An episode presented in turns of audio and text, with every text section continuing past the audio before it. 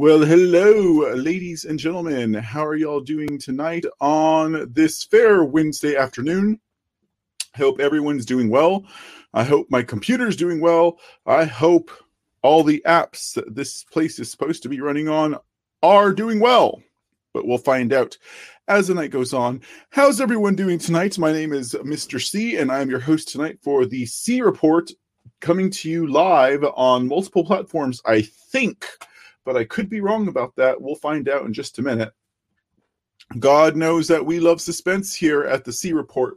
Here, let me go ahead and do some things real quick for you all just to make sure things are going as they're supposed to be going because you know what? That will dictate which way this show will go for the night. How about that? What do you think about that, ladies and gentlemen? I hope you think kindly of it. All right, let me get myself set up here. There we go. All right. Ah, no, no, no, no, no, no, no. Okay, all right. Hold on. Maybe it's a good thing that things are not going the way they should be going. Okay, there we go. That should be better. Okay, all right, ladies and gentlemen. There we go. There we go. There we go. Okay. Uh, indeed. Hello. Hello. Okay. I just uh, I, I just placed a comment over there in the Foxhole. I hope things are going over okay over there at the Foxhole app. They are circling uh, irrefutably, where from my point of view, but I hopefully things are going better for you guys. Um, I do have. Uh, we are live also on Twitch and also Just be. Yes, the sexy voice was in the house and now it's gone. I mean, we can do that voice modulation. we can do that voice modulation uh, forever if you guys want. If you guys prefer the deeper voice of Mr. C we can do that for sure. That's not a problem. Um, uh, okay, so however, guys, well, we'll work on that. You know, it seems to be a thing that comes up, but it has something to do with my computer system, not with the hardware I have as far as the uh, vocals go, the microphone, the sound box, all that stuff. That's good. It's my computer system. We'll figure it out. I was working on it today and yesterday but we will get that going. we will all just be. I like my normal voice too. but uh, we'll work on that. We'll get that fixed. I promise you guys. Because after all, if I'm going to be having some, you know, big time guys on this show, we need to make sure we got some big time quality. But that's on my end. Uh, my computer, I don't know. I, I'll have to get with my tech guy. I was actually planning on getting with my tech guy again, but I had some errands I had to run this morning slash afternoon so I wasn't able quite to dedicate the time to that, but it's coming, guys. It's coming. I'm glad you guys are getting uh, something over there on the Foxhole app. Uh, give me a good, strong five by five if everything is going uh, swimmingly over at the Foxhole because I am seeing nothing but circle pinwheels. Like I'm getting hypnotized over here, if you know what I mean. Hey, Aurelius Locks, good to see you. We also had what? G- Ziana. Ziana was number one in the room today. Welcome, Ziana. Am I saying your name right, Ziana? Is it Ziana or Zena? Please clarify so this way I can call you by your correct pronunciation. Uh, but yes, good to have you guys in the chat today already, and good to have you guys back on the show. Uh, we have, uh, well, you know, uh, the title of the show today is "A State's Right to Decertify." So yes, I mean, we're not going to just be talking about the state's rights to decertify today, obviously. But thank you, one, two, three, SKG. Thank you, Aurelius. Thank you, just be my sweet. Uh, but obviously, you know, uh, we have we have a few other news items to um, commentate on for tonight, so that should be pretty fun. Uh, but yeah, I mean, some good news coming in the regards to the state's rights to decertify. Now, just so you guys know, I did put into some calls you know, for some people that could clarify this for me. Some people who are on the ground, some people who know what they're talking about. Uh, I'm waiting yet to hear back from them. And you know what? By the time that I figured out exactly what the heck is going on, well, everyone else already did. So, you know, who knows? Maybe some of these individuals will come onto the show and uh, they'll talk with uh, they'll talk with you all. They'll talk with myself. Uh, I let them know that you guys are raving fans of them Although I'm sure that that has nothing to do with whether or not they would come on the show. It's all about spreading the truth of what's going on and the passion and the fire in their heart for this country. So that's one thing right there for sure for a fact but we'll see how that goes we'll see how that goes if uh you know i'm still i'm still working my tookus off to try and bring you guys uh, some guests on the show uh, that would uh, you know would be I, well for me it would be worthwhile for for me, it would be worthwhile to speak with these people because not only would that be firsthand information, uh, but that would that would also be uh, a clarification of some of the things that are going on in this crazy mess called the United States of America at this point in time. Because after all, there's so there is indeed so much going on for all of us to try and keep up with it. Well, you know how it goes. Joy for Trump, good to see you. It is, in fact, Xena. Thank you. I, I, kept saying Xena. I kept saying it's probably it would be pronounced Ziana if there were two N's. That was my first instinct. Do you see why I say to follow your gut, ladies and gentlemen? Because my butt, my gut, my butt, my gut, my gut said Ziana. Ziana, I mean Xena. No wait, my gut said Ziana if there's two N's, and I still did not listen to my gut. Jeez Louise, thank you for gifting the can just be early on, uh, keeping me nice and hydrated. I always appreciate it. You know, um, uh, Just be said she had the death circle intermittently. Uh, I was having some, um, I was having some operational operational blessings, uh, to borrow a phrase, uh, in regards to uh, uh the foxhole and pill.net today. But you know what? That's just what you got to do sometimes. Uh, we'll keep streaming. We will keep streaming regardless of whether or not the uh, chat is allowing us to be on or not. Look, I'll pop that there on the. And you guys know that I don't like to advertise other. Um, I don't like to advertise other platforms that don't mean much to me uh, because you guys are not on those platforms. That's why I'm saying that.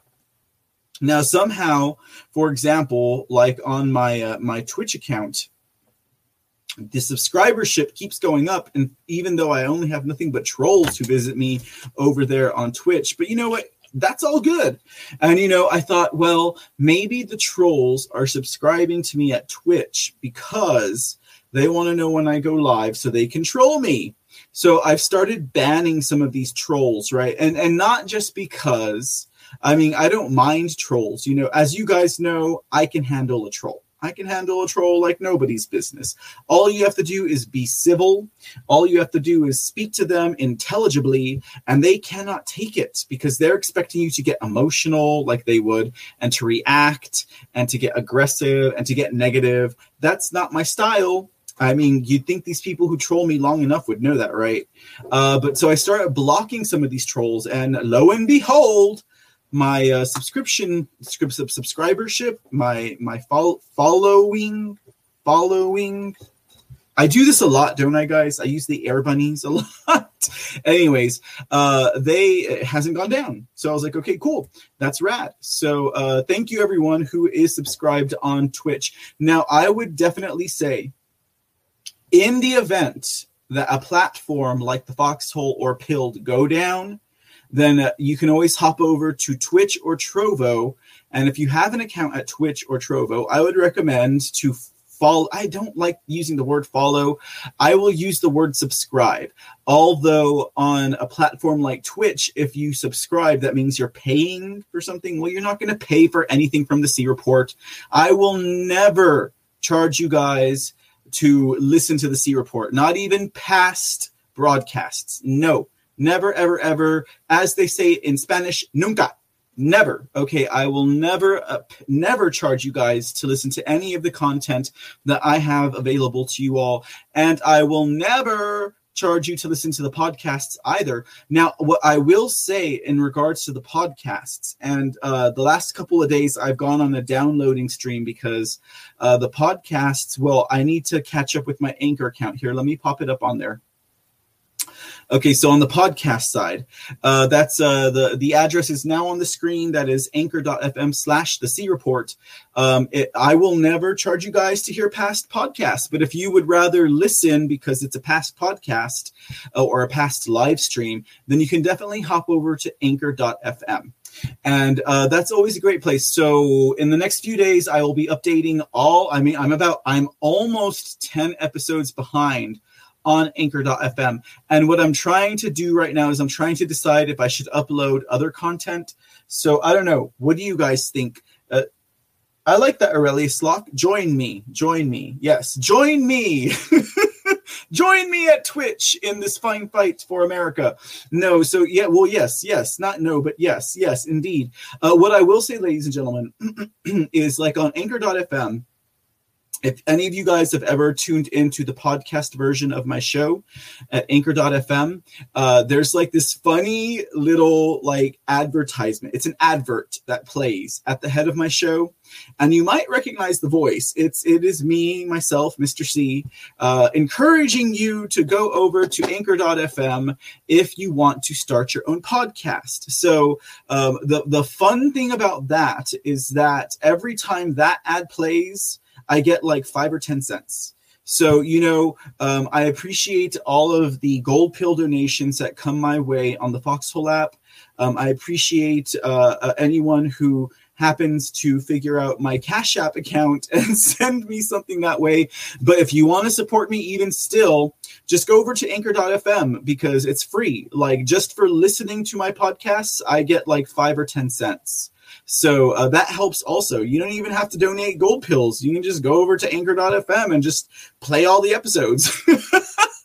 Anyways, I'm just throwing a bone out there for those of you because uh, the last few times I was on, I had listeners over at the Foxhole app, and the people at the Foxhole app, they they take care of their they take care of their content creators. What can I say? I don't even know what I did to deserve you guys but um but it, i mean i mean thank you. Thank you so much. But if you feel like oh i, I hate coming in because i've seen it on also on other content creators the foxhole app where people are apologizing.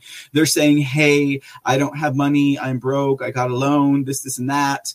And they're they're they're donating whatever they can. Um, i mean first of all always take care of yourself first.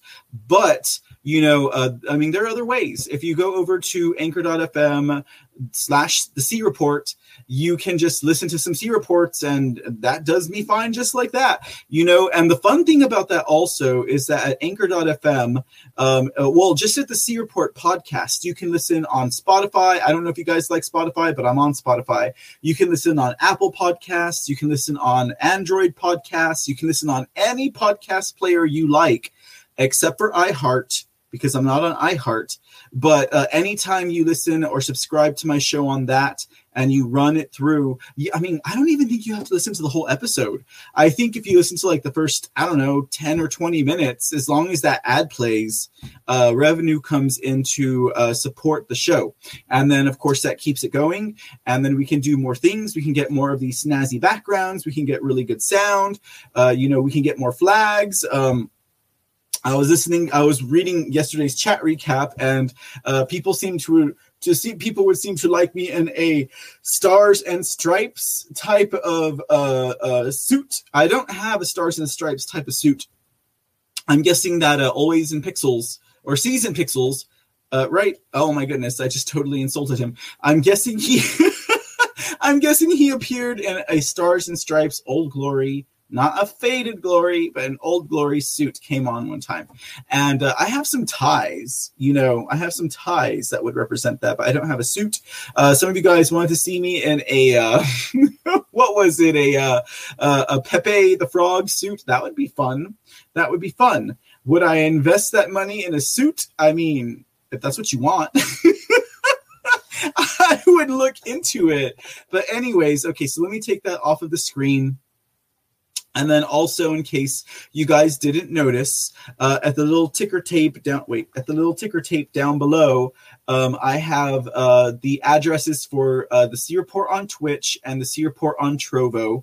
Uh, I mean, you got it's just there in case the Foxhole app goes down. Basically, like that's it. I mean, you know, I mean, I'm trying to get into the bunker hopefully I will. I'm just waiting on the boss to send me the restream keys because um, I'm willing to. Uh, I'm willing to. Uh, I'm willing to take on any of the costs because you guys have been very good to the C report, and uh, you guys want the C report to be in the bunker. You guys are obviously most comfortable at the Foxhole app. So whenever the boss sends me those restream keys, then I will most definitely be in the bunker. But it's up to him. Um, he's a busy man, so I don't want to. I don't want to like you know. I don't want to bug him too much because he's got a lot on his plate. He's got a lot on his plate you know all right ladies and gentlemen so anyways this has been a fun i'm telling you guys like my i still got the wheel of death on my pill.net so i'm very glad that you guys are getting uh, some goodness from me this afternoon on this wednesday evening it's been a great wednesday evening thank you joy for trump for donating the can i most appreciate it let's see what else we got here one two three skg yeah that's what i'm saying like the internet was out one two three Aurelius, they scurred. They're scurred on the foxhole fam. Yeah, they are scurred. Can you imagine, guys? Okay, so one of these days, if I'm ever doing a live stream and uh, all of the, I mean, there was one night, just that's just be, there was one night where the trolls came out so hard over at Twitch. There was like three or four of them, right? It would be so awesome if just one one of those nights, if that were to ever happen again, everyone from the Foxhole Ham just jumped in and was like, "Get out of here!" I've seen it happen before. I've seen it happen before. But anyways, let's see who else is in the chat tonight before I get into the chat recap. Okay, we got uh, app 9889. That is Anonymous Patriot. Howdy, howdy. How are you doing this good evening, my friend?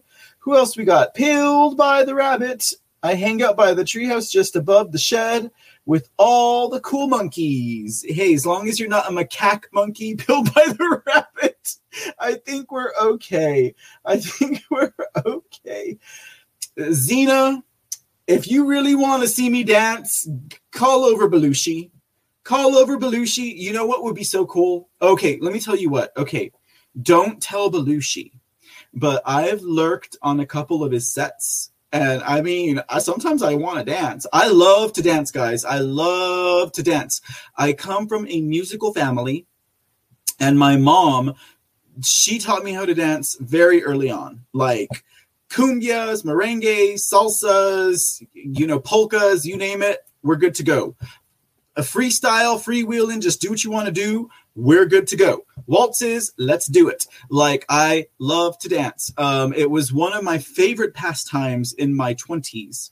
Uh, um, but you know, it, it uh, you know, it takes something to get me to dance. It's got to be a good beat. It's got to have some good rhythm. You can't forget the rhythm. It's not just about the beat. The beat gets you moving, bump, bump, bump, bump, bump, but the rhythm gets you swaying. You know what I mean? Okay, so anyways, so yeah, I I am a big fan of dancing if I were like, if we were at like, I don't know, say a Patriot Roundup party and Belushi were like, you know, like DJing, I'd probably be down.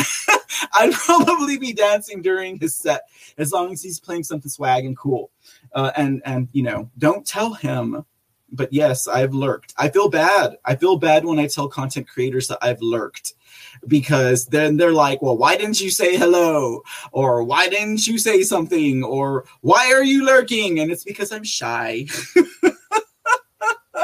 Believe it or not, I am shy when it comes to other people's shows because I just, you know, I don't know. I, I just, I don't know. It's just a thing. I'm, I'm still kind of I'm still kind of figuring out uh I'm still kind of figuring out like uh, you know chat room etiquette uh, um, uh, content creator etiquette, live stream etiquette between uh, other content creators, let alone between myself and the audience. Like that's why I have a I have I have a hard time, but I'm getting better at going between engaging on the screen and then engaging the chat. And anytime you see me go like this to the side, I'm looking at the chat because I have a screen over here for the chat. So if you ever see me like this and my head goes off the screen, I'm looking at the chat. Okay. and then um, and then it's even worse though if I have a guest on. If I have a guest on, I cannot look at the chat because then I feel like I'm being rude and I'm not listening to them because I'm looking at the chat. So I'm it's I'm terrible, guys, but I'm getting better. I'm getting better. I'm getting better. Um, I, I, I very much cannot multitask when it comes to auditory and reading. Like I can multitask on a lot of things, but when it comes to auditory and reading and seeing things like that, I cannot multitask because I feel like whomever I'm engaging with deserves 100% of my attention. And so if I have a guest on and we're talking and they're talking and I want to respond because um, uh, I was told one time that uh, uh, um, a good quality of mine was that I'm able to uh, that I listen to my guests and I let them speak okay, but I cannot do that if I'm reading the chat. And if they know I'm reading the chat, I'm not paying attention. I don't want to get them crosswise. So, I mean, I try to be very considerate and I try to be very um, aware of that entire dynamic. So that's, I mean, I don't know. I've been told I'm a yes man. But then again, when I'm not a yes man, I'm told I'm an asshole. So, anyways, okay. so, anyways, let's move on from that. Here, let me move this camera a little bit over so that way my head doesn't go all the way off screen when I look at the the chat. Okay. uh, let me see what's going on here. Uh, lurkers are great indeed, just be. I, I love lurkers because their energy is there, regardless of whether or not they're coming out. Um, oh, but that was that was a compliment for me. Thank you, Just be. I appreciate you so much, more than you know. My heart to yours, Just be. Um, Aurelius Locke says we're going to get you some cross-platform entry. I saw that. I saw that in uh, the chat recap. We haven't even gotten to the chat recap, but uh, I saw you guys talking about um, um, season, uh, season pixels and methods, and about uh, possibly uh, uh, it would be cool to see me. On, I mean, be, it would be great to talk with the guys. I mean, I've talked with methods offline. You know, like because he's the boss. So I've talked with methods offline. I mean, I know there's the the mats right I've I, have i have spoken with one Matt in the chats, like kind of casually. Um, uh, he pops in, I say hello, he pops out, or I might be in a chat and I might say hey. Um, but uh, um, methods, yes, I, I've I've chatted with methods a couple of times. He's he's a very fine man and um, you know, it, I mean, it would be fun. It would be fun to speak with him. Um, I don't know, but no, no, no, no. That's too much. That's too much pressure. That's too much pressure. I don't know. But what I will say, Texan, the Texan, the Texan did a mighty fine job.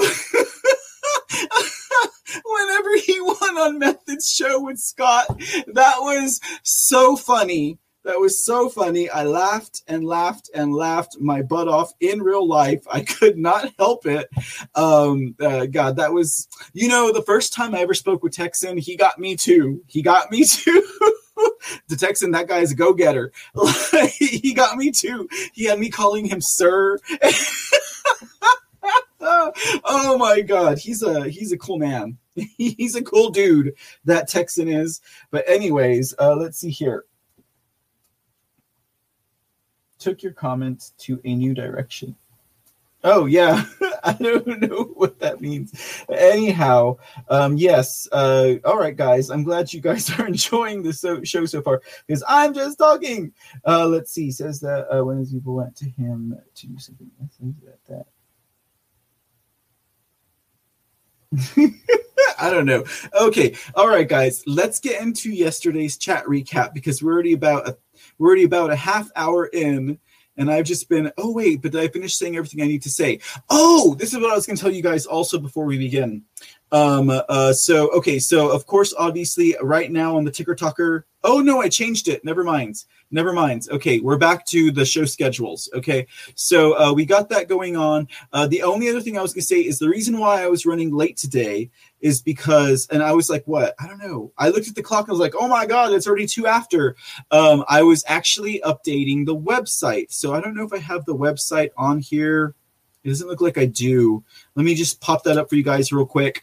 Um, the website, I'm starting to try and get uh, my old articles uploaded onto there uh, because I have a bu- I, I wrote a bunch of old articles from some other loser website, right? And I I mean those went down.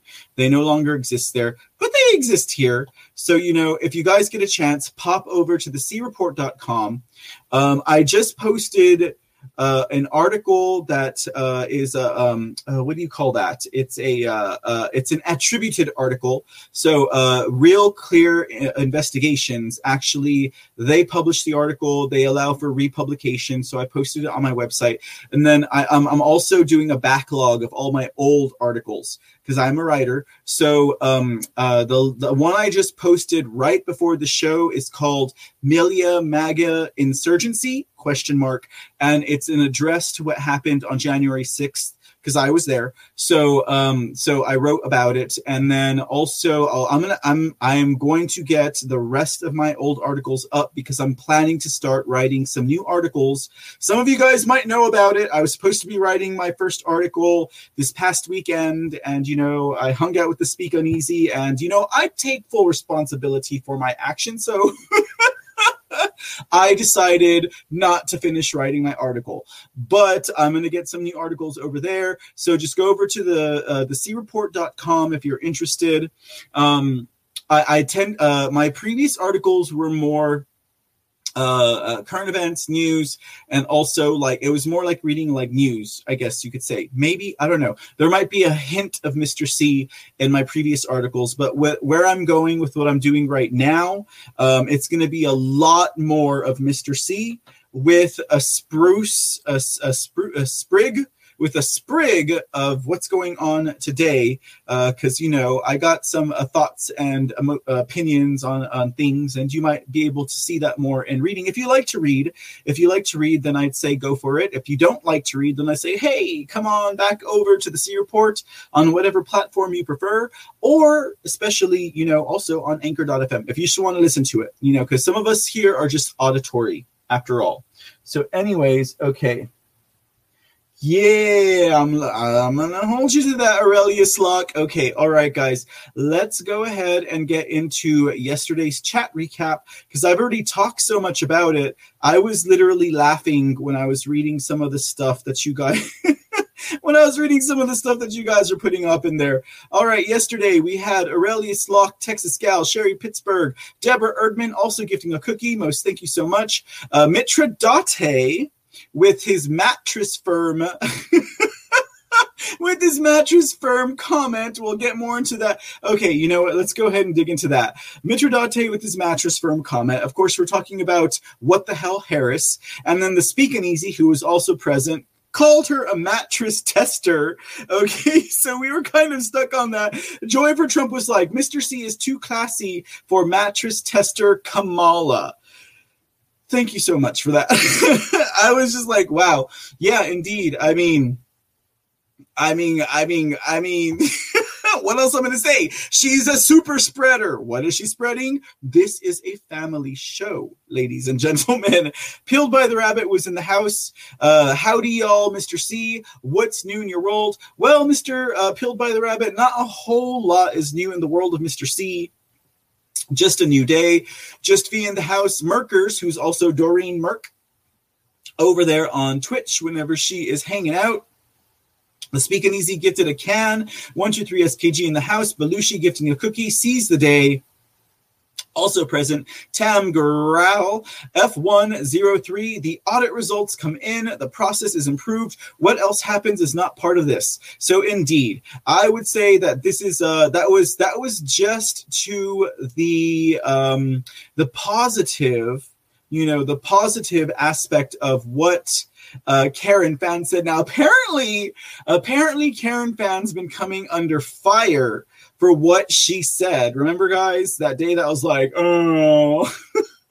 the day I was like, oh, the Senate said they have no power to decertify. Okay, well, apparently Karen came under a lot of fire for that. And I think that Just V was right on the target when she was saying that she does not want to show her hand because that's what everyone i mean all of the respectable individuals uh, all the respectable um, you know uh, um, How would you put that? Like the Steve Bannons of the world. Everyone that knows kind of what's up, they were all kind of saying the same thing. They were all kind of saying, We kind of know why Karen Fann said what she said, but we just need to clarify. And so for today's show, we will most indeed clarify. If you guys haven't heard already, uh, we've got some good clarification today in regards to the next steps that will happen with these audits that are happening around America. Can't wait for you guys to share to share it with you guys. It'll be fun. We had Gary Flessner in the house also. Gary Flessner saying just left loyal.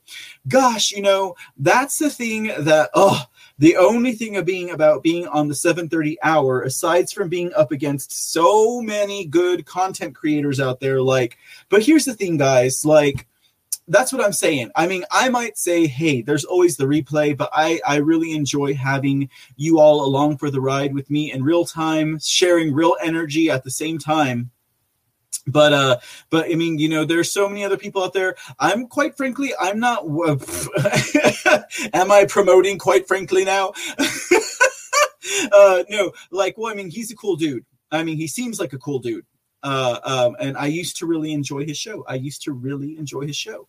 I used to. Um, but anyways, as I was saying, uh, um, the only thing about being on the 7:30 hours, there's some tight, some tight competition. But you know what? You know what? The markets will work themselves out and i'm pretty secure having everyone along that hangs out with me. I don't need 20,000 followers watching me at one time. I don't need 2,000 people watching me at one time because let me tell you what it's hard enough for me to keep up with the chat to recap as it is. At least to do you guys justice is what i'm saying. So anyways i'm blessed with what i have right now and i'm i'm pretty happy so anyhow, uh, but yeah, but in regards to him leaving just loyal, I gotta say, guys, I am a fan of Loyal to the Foil and of Alara from Sirius. Um, I hope she knows that I'm serious when I say that. No pun intended. Uh, uh, they're two great individuals. They have great souls. Uh, at least from what I've seen, I don't know them personally, you know, and I know you guys know out there. I know you guys know, um, but I don't know them personally. Um, but uh, but from what I've seen of them, I mean, come on. Anytime you have a show that can deliver you information and also give you a laugh you're golden in my book. Like, oh, period. Yes, great, good stuff. Okay, all right. Anyways, I just got to give that shout out to Loyal to the Foil and the Larve Sirius because I do enjoy their shows very much so. And I like to say shows because I don't like to say programming because I don't think that they're trying to brainwash us. Like, I'm not trying to brainwash you. I'm just being here, being straight, being myself. You know, uh, it's not about programming. It's that's what the mainstream media does, right, guys? You know that for a fact. Of course you do. Christina C was in the house. Service dog mom. Christina Fontana. S boxer. Big Ant sixty eight says, "I live in California. We want elder." We got some good news for you on that regard today. Big Ant sixty eight. Empress Beach to you says, "Mr. C, you always make me smile, even when the news sucks. You rock, kiddo." I appreciate that comment, kid.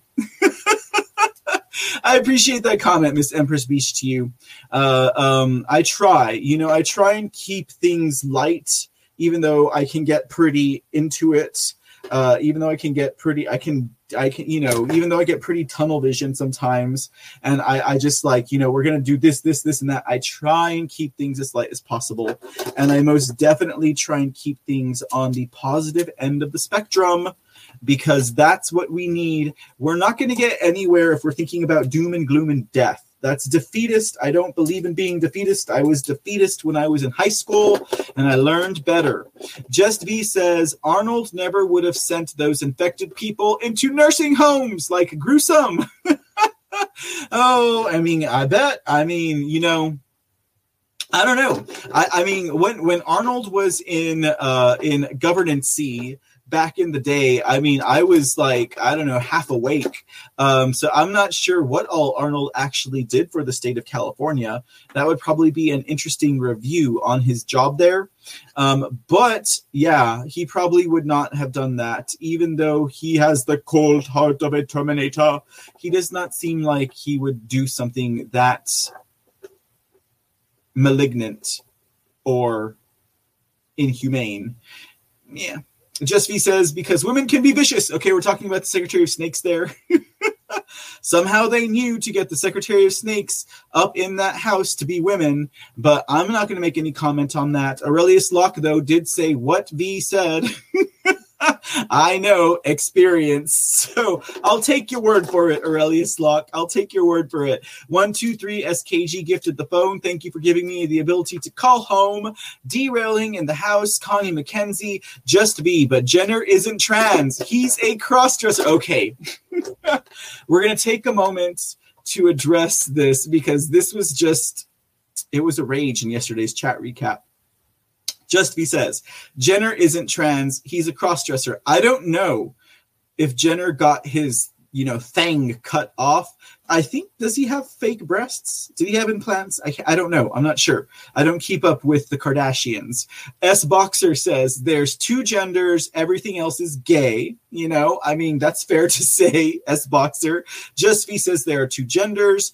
Uh, um, Aurelius Locke says welcome to the age of the gender bender. I thought that was in the 60s or 70s, my friend. Okay, so I'm glad everyone here was on the same page as I am. There are just two genders only two. I'm not confused about it, but everything that these people out there in the world of the left are saying that confuses me. But I am not confused about the fact that there are two genders. So I'm glad we were all on the same page. Seize the day 9 11 says God decided there are two genders, not fake book. Christine C says XX and XY. That's it. Um, one two three SKG says I can barely keep up with two. Just V says why do archaeologists never say a skeleton? I love this. A skeleton is one of 58 genders because there's only two. Christine says we have to turn this crap back on them. How dare they assume the gender of a skeleton? oh, that's beautiful. So anytime, anytime an archaeologist says this is a male uh, skeleton, we should be. How can you assume that person's gender? That is that is that is brilliant. That you two great play off of each other right there. Figgy says a man is a man, a woman is a woman, and gender dysphoria is a real mental illness. Full stop. Woo woo woo. Pump your brakes man to man, woman to woman. We're done. We're there. That's it. Kaput. Belushi says, oh, Belushi says we need to talk offline for real. Belushi, uh, uh, uh, the C report. Oh, you know what, Belushi? Are you on Discord? Okay. if you're on Discord, I will hunt you down. If not, I'm going to throw this out here one more time for all of you guys. Where's it at? Where's it at? Okay. Oh, wait, here's that. Okay. Allegedly, this is my Discord address. I'll leave that up there for just a little bit if anyone wants to get in touch with me.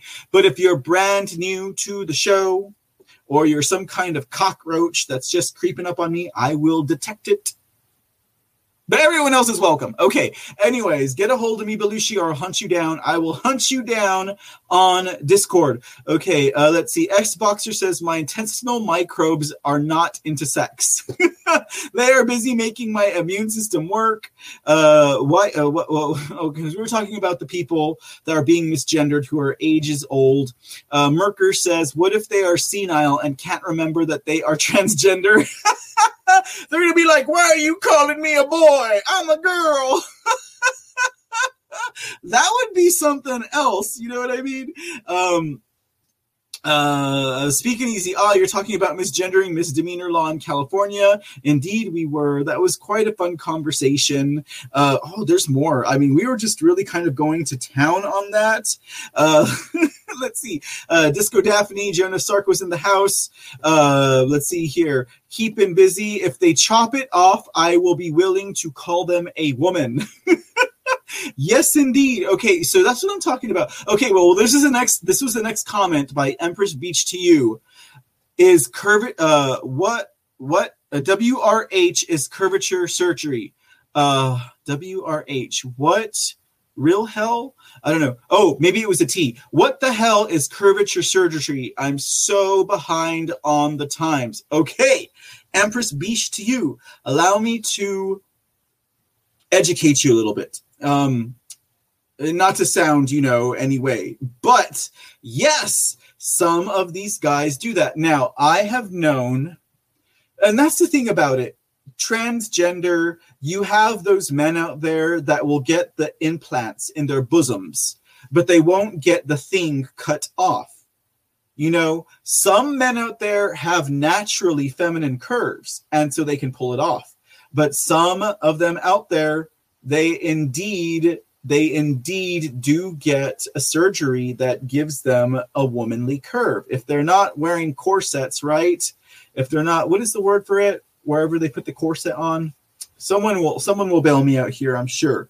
But um, uh, yeah, cinching. If they're not cinching their waists, you know, uh, then they will indeed get the curvature surgery. And uh, I don't know.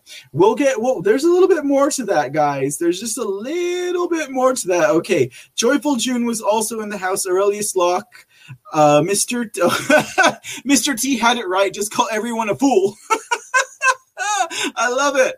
Was Mr. T a drag queen? No, he was not. Okay, but he could have been a drag queen. Okay, uh, Just V says I'm behind on the times too. I still call them cross dressers. Okay, well, there's an age old um, there's an age old uh, um, uh, wisdom that I can share with you guys to kind of um, to kind of clear up that situation. Now, in the words of Wesley Snipes, playing Noxeema Jackson on the movie To Wong Foo, he said, when a straight man puts on a dress and gets his kicks, that is a transvestite. You would also call that a cross dresser, okay? They're putting on a dress, dressing up like a girl to get their kicks.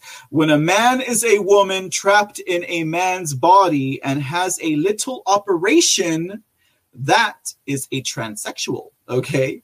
But when a man has way too much fashion sense for one gender, that is a drag queen. Mr. T. Anyways, okay. I just thought I would share that age old uh, knowledge for you guys. Uh, it's something that I mean, I like that movie To Wong Foo. It's just all the it's just all the men in Hollywood had to dress like women just to prove that they were in the club. Unfortunate uh, but that was good entertainment for the time, I think, anyways. Don't even talk to me about RuPaul and her drag race because we could go on that for hours. Keeping busy, Trans once said, easier to dig a hole than to build a pole. Keeping busy. okay. Oh my goodness. The next comment we have is from Joan of Sark, Hyena Harris. I'm starting to I'm starting to feel like her the way I'm laughing. Like guys, if I start laughing like what the hell, Harris, please stop me. Just stop me. Okay. Aurelius Locke, 15 days to slow the spread of common sense. Okay, so we're talking here about uh, uh remember what I was talking about yesterday with the, the runaway Democrats from Texas all the way to Washington, DC, and then what the hell Harris doesn't have to go in for a test, and then she does get a test, and then she's not positive, but it doesn't take uh two weeks for her to figure it out that actually made me think um, Aurelius Locke. That made me think uh, when you said what 15 days to slow down the spread of common sense. My mind went, and I was like, "Ooh, what if that was the point? What if the whole point was that the government is telling you you have to be locked down for two weeks because of this fake virus?" And the reason why they did that is because you do it automatically and not you guys, the generic you. We do it automatically because someone someone in the health says that that's what we have to do and we don't really believe it. But after being like uh, uh, under house arrest for 2 weeks, we start to believe it. Like we start to believe it. We're like, well, well, if I was here for two weeks, it's got to be true. And then over the course of two weeks, uh, all of our common sense just goes out the window because everything about what's going on with this stupid fake virus it's a real sickness whatever but this fake uh, this fake outlook on it, it it just it gets it gets ingrained deeper and deeper and deeper into our mind as we're restricted from being able to go to work from being able to go out from being able to talk to friends. It's almost like a pavlovian kind of thing. Like maybe that was the whole point of this two week period of time uh, from the jump. It was to it was to whip us into submission to agree with them because we experienced a two week lockdown ourselves. Now I never did. I was always out and about on the town doing my own thing during this entire time. But that was actually a good point, whether that's what you meant or not, my friend Aurelius. But indeed, that made me think that. F103 in the house. Freaking Nuts was also in the house. Juby hanging out. Empress Beach to you says, So let's trade our BLM and Antifa people for the Cubans who want out of communism. Indeed, my friend, indeed. Send them over there. Send Antifa, send BLM, send those scallywags over to Cuba. Send all the people who want to come into America who are busting down our border like what? 150,000? Whatever, send them to Cuba because the people who really are getting shot and killed and murdered are trying to come over here and our government's not letting them. And that is a huge, a huge, huge contradiction in terms. It's disgusting to me to think that they're allowing all these supposed political asylum people, all these people who are running away, they're letting these these jagoffs into our southern border and we have a clear we have a clear genocide of freedom wanting people in Cuba and they're not letting them over? What is up with that? Are not the people from Nicaragua and Mexico and Colombia and Panama and Ghana and Nigeria and and Haiti and the Dominican Republic and South Africa and China who are busting down our borders illegally, are they not coming over here for the same reason? Are they not? I mean, come on. And you're not going to let the Cubans come over? Are you serious? Jesus, we can see the clear double standard. I hope that the sloths of the world, mentally speaking, can see it also because that is pretty disgusting. That's a, a double standard if I've ever heard of one and it's simply disgusting. Uh, just be gifted a can. Thank you so much. Derailing looks peach to me. Seize the day 9 11. Oh, I was like, what looks peach to me? Um, uh, this was Representative uh, Rantham from Wisconsin his coat. We had to talk about that. Okay. Uh, so uh, some people say it's peach. Season 8 out of 11 says it looks uh, salmon. Juby says it looks salmon. Aurelius Locke says a salmon suit would look good on you. I don't have a salmon suit quite. I have a suit that, what color would that suit be? I don't know. I wore it one time here on the C Report. It's like a beige salmon coral. I don't know. Don't quote me on it. Uh, Connie McKenzie says salmon peach. Juby says could be coral. Oh, and then Aurelius Locke agreed. Could be coral. Uh, Connie McKenzie, yep, could be coral. and then Empress Beach to you is like salmon would uh, actually salmon. Oh, thank you. Salmon would complement your coloring. Thank you. Uh, Aurelius Locke says, uh, oh, that's the season pixel suit. Needs a season pixel suit. And then CJM61 spoke out with some wisdom and said, coral equals salmon. well, what are we gonna do, folks? Um, okay, anyway, so that was some fun stuff there. Uh, Figgy was also in the house. Michael, 1971, joining us from somewhere in Australia or thereabouts. Babs, the Ice Queen, uh, talking about how Virginia's sucking big hairy balls. Unfortunately, Babs, hopefully that improves. Hopefully those balls, well, never mind. Okay. Anyways, Christine C gifted a can. Uh, Patriot Bird was hanging out. Uh, CJM61 says, I don't want Karen Fann to show her hand. Do not want her to know where it has been. That's right. That's what we're going to talk about tonight. Aurelius Locke, does this have anything to do with the rainbow dongs? Uh, oh, that took me a minute the rainbow dongs. Uh, uh, could we possibly be talking about dildo butt monkey, Aurelius Locke? Is that what you're talking about? Did any of you guys catch that story about dildo butt monkey? I think I can say those words on the family show. I'm not sure. But apparently, if you're a library over in the United Kingdom, you can say dildo butt monkey to a child and expect them to be happy that they're reading stories to them. That was a heinous story. It was simply sick and disgusting. I could not stand it. I cannot believe that they allowed someone with their butt showing in a rainbow monkey costume and an eight inch dildo hanging from their Peter that that was acceptable to read to children. That's that's not acceptable. Like, that's not acceptable. Like, how would that be acceptable in any other context text than a drag queen story time? How would that be acceptable? I'll tell you how. It would not be acceptable and show it should not be accepted in the context of a drag queen story time. And why the hell are drag queens reading to our children to begin with? They should just call it the clown reading, where men wear makeup. We're going to go listen to some clowns read us stories at the local library.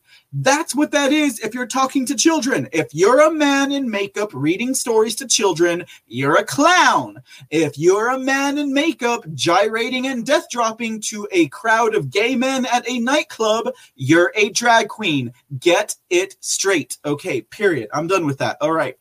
Monkeypox says just V. Xboxer, I had an uncomfortable close encounter with a macaque I hope it was not as uncomfortable as that photo meme I've been seeing around the interweb when I was looking for it. Uh, why, uh, Just V says, why would they want chimeras? That should be illegal. I'm thinking the same thing. Why do we want chimeras in this world? Why do we want uh, why do we want to cross and splice the genetics of humans and animals just to make animal to human diseases more transferable? Oh, so that this way, uh, uh, Mr. Fauci doesn't have to spend more money from his NIH going to Ecolabs just to fund gang function because uh, the only way that we can get animals into human diseases transmissible is if we do gain of function because we don't allow chimeras. Exactly, ladies and gentlemen. Have you guys ever heard of the fable of Atlantis? Don't you guys know that they destroyed their own world because they were already splicing humans and animals and making chimeras before they decided to destroy themselves? That is the fable of Atlantis, ladies and gentlemen. That is the uh, that is the uh, the uh, uh, ultra advanced society that existed on this planet prior to us. But that's a story for loyal to the foil. All right, okay. Uh, let's see here. Uh, one two three SKG. I was reading about the genetic experimentation with humans and animal cells. Highly unethical. I agree. S Boxer. That's one way for diseases to jump species. Un Undoubtedly, my friend. Jukani gifted a cookie, and Tinette Booth was also hanging out. Ladies and gentlemen, that wraps up our chat recap for yesterday. Quite a fun time. Quite a fun time. And if anyone's interested, we have a troll over at Foxhole. I mean, we have a troll over at Twitch. My bad. We have a troll over at Twitch if anyone's interested. Pull out your lightsabers and let's get going. Okay, let's see what's going on in the chat before we get into today's C report. Man, I'm having some fun with you guys today. Uh, let's see who's here, who's here, who's here, who's not. Uh, we already said hello to Xena, Just V, Aurelius Locke, 123, SKG, Joy for Trump, as well as who else is popping in? Aurelius, did I say Aurelius? I said Aurelius Locke. Hello. Pilled by the Rabbit, AP9889, as well as, let's see who else is here. Connie McKenzie. Howdy, Connie. The Speak Uneasy. How's it going, my friend? Sonia JHC is also here with us. Dragon Energy, welcome back. 45. Service Dog Mom. Yay, it's all of the Texan. What's up, buddy? All right. I like, I love, love, love, love, love my repeat offender, Sherry Pittsburgh, coming into C Report. Thank you for the thank you for the can, um, Ohio Kimmy. Good to have you back with us as well. Don S is also hanging out in the bout. All right, ladies and gentlemen. I think I've gotten all of you guys. I've touched base with everyone who's hanging out. Hopefully, hopefully, hopefully, hopefully, hopefully, hopefully, hopefully, hopefully. Hopefully. Indeed, my friends, I have. All right. Let's see here.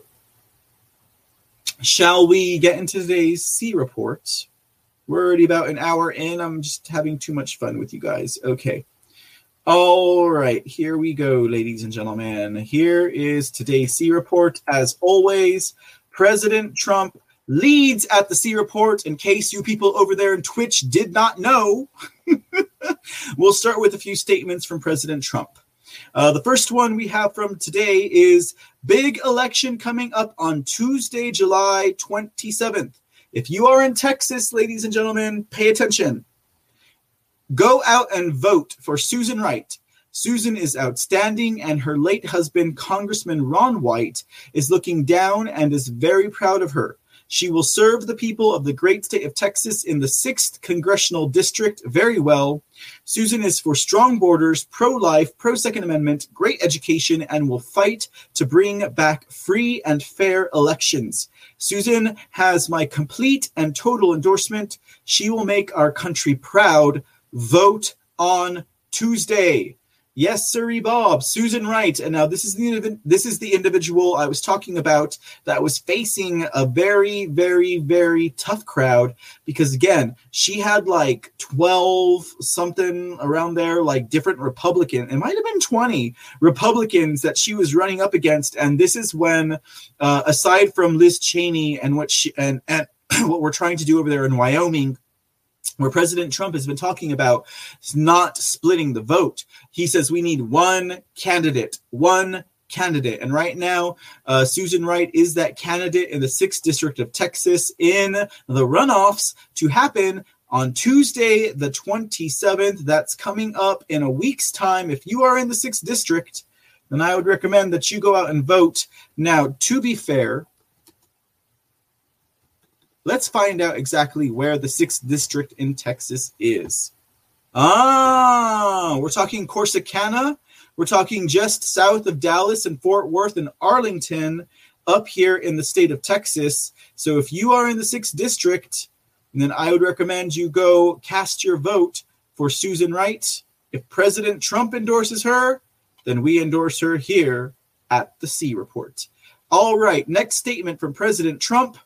Republicans must take seriously the effort by Democrats to completely change America through the reconciliation process. Democrats are now suggesting that budget reconciliation can be used to pass mail in ballot legislation, as well as try to include amnesty in their infrastructure package.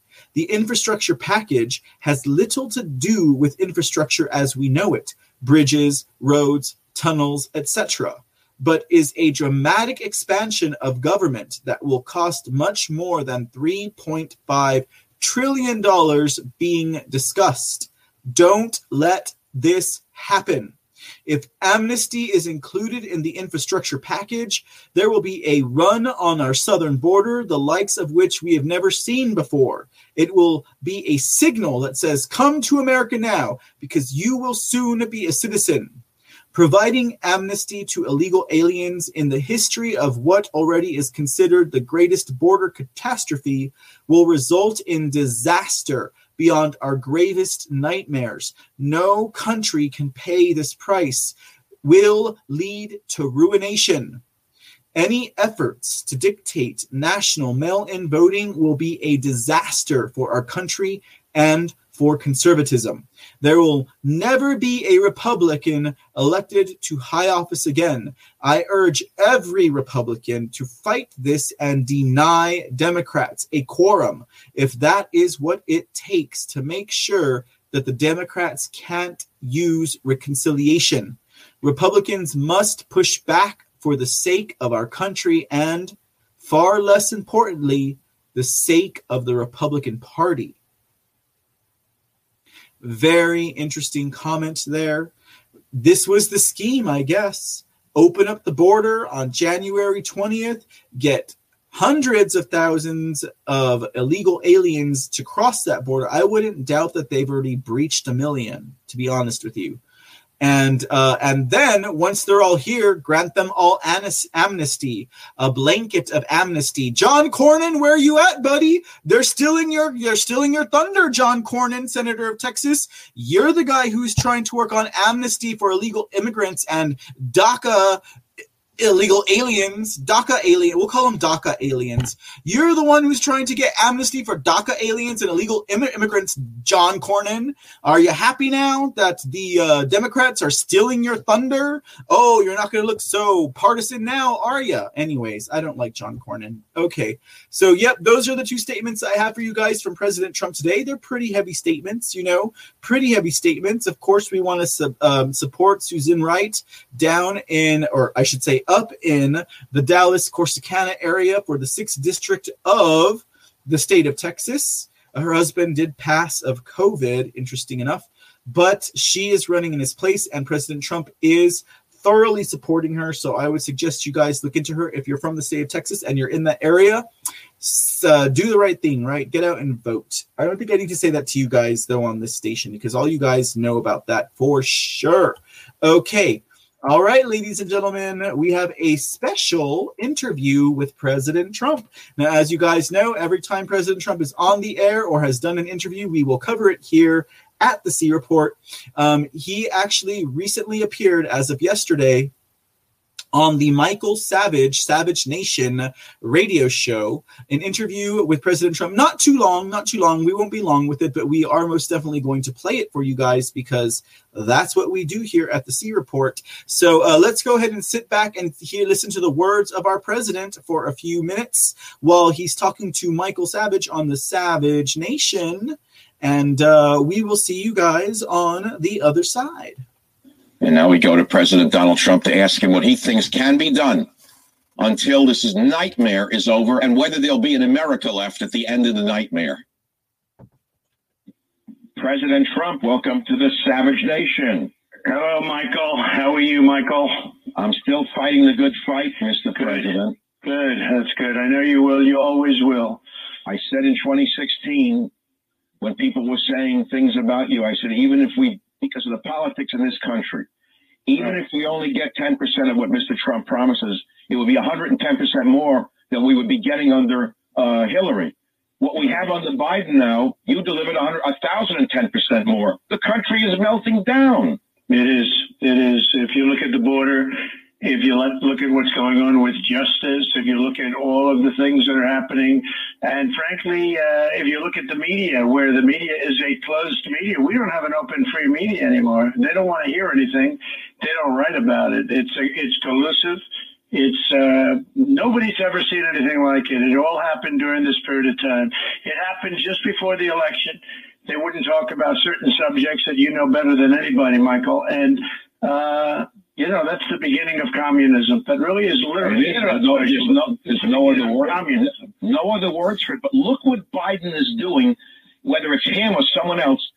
They're they're spreading COVID by bringing right. in illegal illegal aliens who are not vaccinated.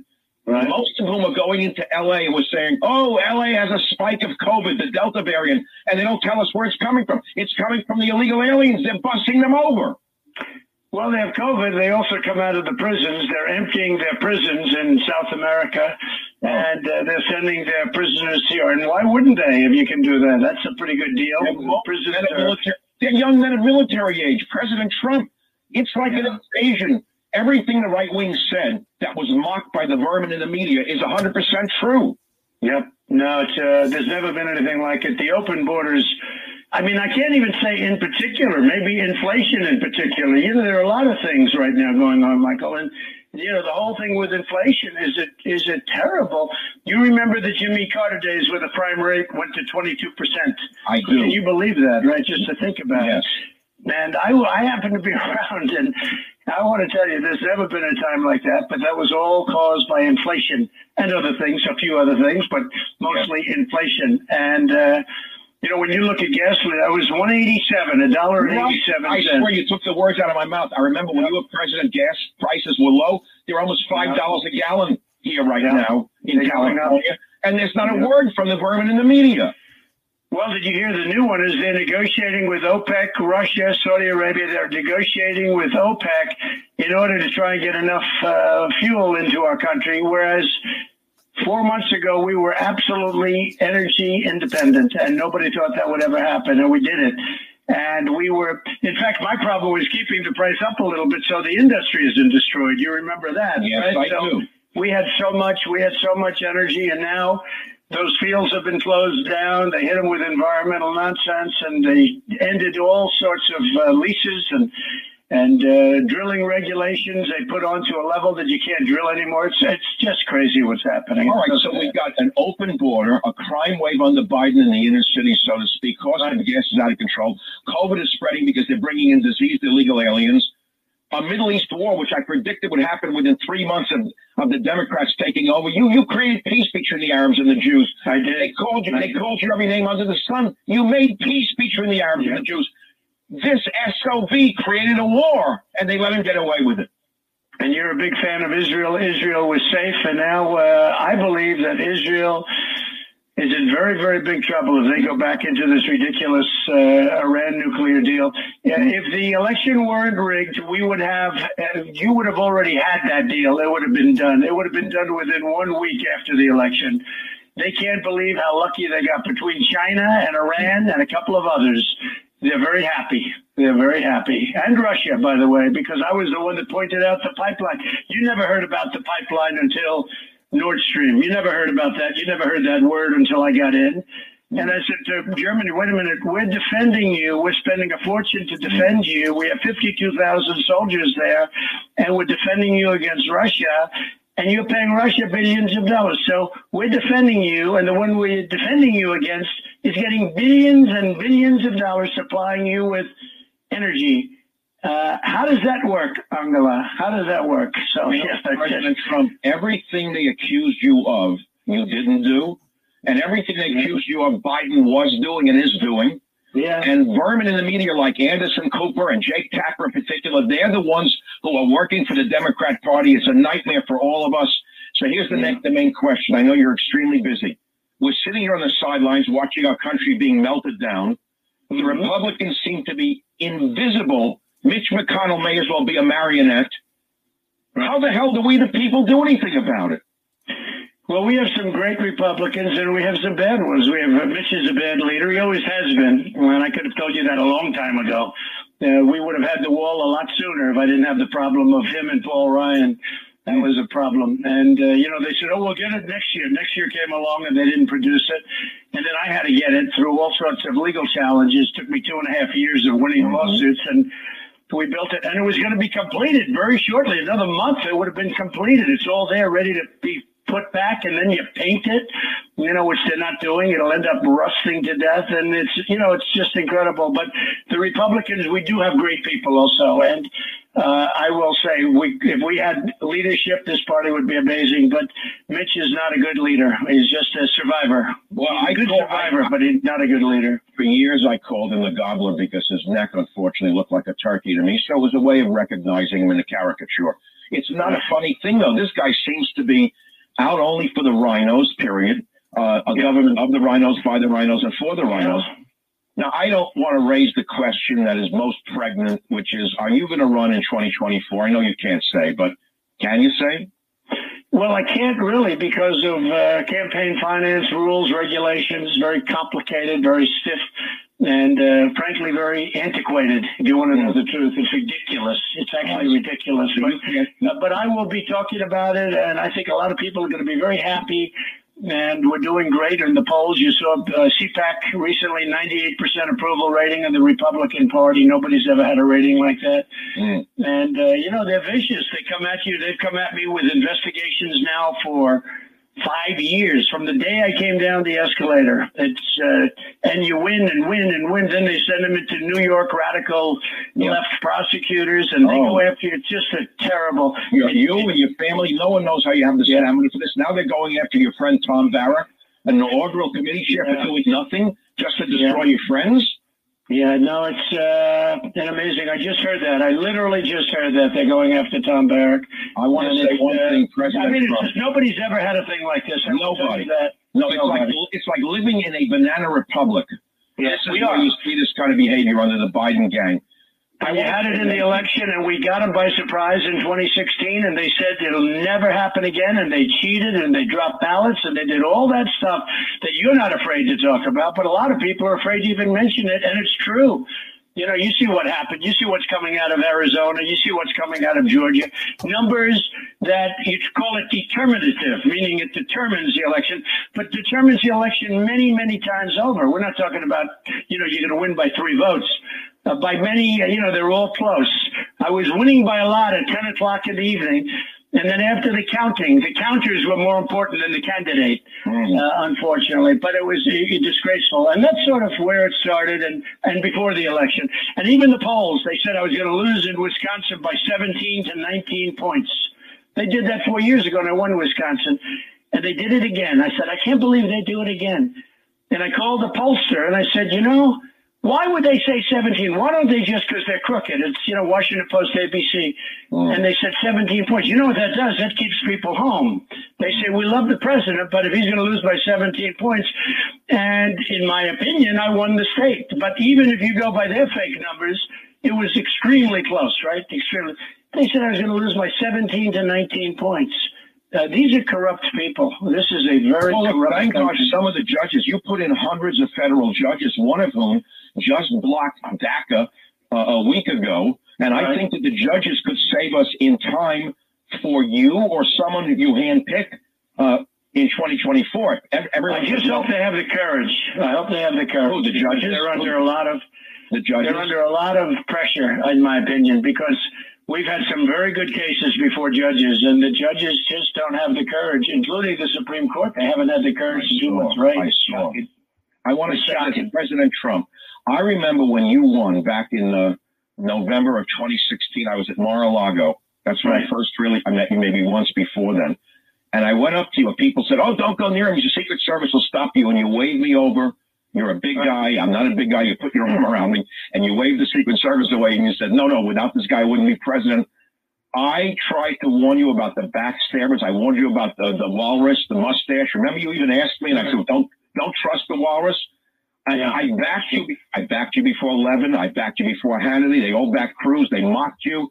I'm going to say this: if you run again, I'd like to be on your kitchen cabinet. I have very good eyes and ears for people. You do. You do. You get it. You've been doing it a long time, and you're smart. And your son is even smarter than you. How's he doing? Okay. I love when you called him when we met. He's the best of the both of us. You know how the child is Yeah. supposed to be better than the, parent, right? He's No. Your wife God. is a, a winner, and he's a winner. It's great. It's great. Well, it's great genes. It's great genes. But Well, all I can it's, say is you know, you know the business. You get it, and uh, that's a terrific thing. Well, I hope to be able to see you prior to the elections. Uh, you can trust me and my family like nobody else because we never asked you. We never asked you for anything. We don't want anything. All we want is America to be great again. And you are our greatest hope right now, Donald Trump. Well, you want America to survive because there's a very thin line right now between survival and not because this country is going to a level of, of left that nobody could imagine, including Bernie Sanders, who's going around saying, I can't believe this stuff has happened. This is far more than he ever talked about. Yes. He wouldn't have been able to talk about this. He's, And uh, we won the election, but even if you go by their numbers, it was a 50 50 deal. It was like so close. And then, so what happened? You know, I got 75 million votes, the most ever gotten by a city city president. There's no mandate for him no to change your mandate whatsoever. Who told him that we wanted communism? Where was the election? Where was the you were saying watch out for socialism, and now we have open communism, and we're Yeah. supposed to sit here and make believe it's perfect. Well, the press and the media, the big tech, of course, but the press is just, they just play right into the hands. They won't talk about. it. You could find the worst things ever with regard to the other side. They will never write about it. It's unbelievable. Now, maybe at some point they have to because people are seeing it. So we'll see what happens. Before you run, there's enormous voter remorse for those who left you and went over and voted for him. Even amongst Democrats, they cannot believe what's happening to our borders, language, and culture. If the election were held today again, seeing what this gang has done to this nation under the Biden Pelosi gang, and I say that because Kamala Harris is a factotum of the Pelosi people here in San Francisco, the best I can figure out. They Right. would not have voted for this man. You would have won by a landslide. Yeah. Well, we talked about it. We said he was against energy. We said he's against all of the things that happened. We said he's for open borders. And it's not him. I really don't believe it's Joe Biden. I think it's a group of people that nobody has been able to figure out. But uh, what they're doing, they're destroying the country. The country is being destroyed. They're emptying their prisons out into our countries. Their Yes. prisons are going to be empty.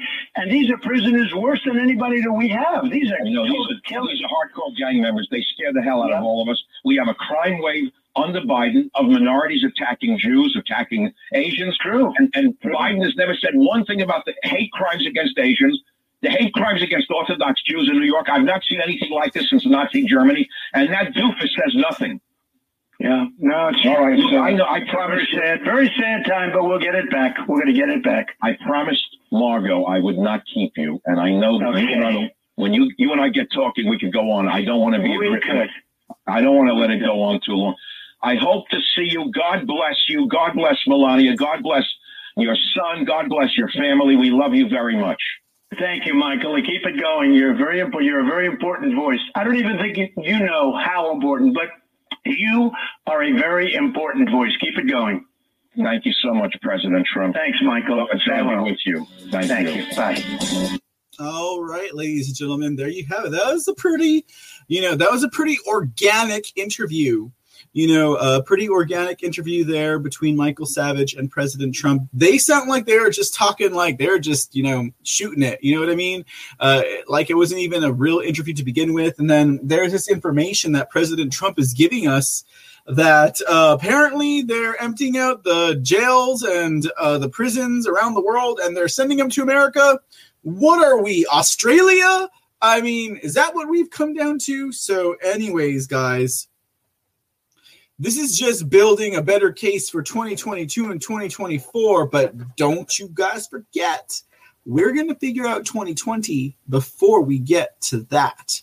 So, especially when we're talking about how uh, they had uh, what, even in the state of Texas, now they're calling for a forensic audit of the most populous counties here in the state.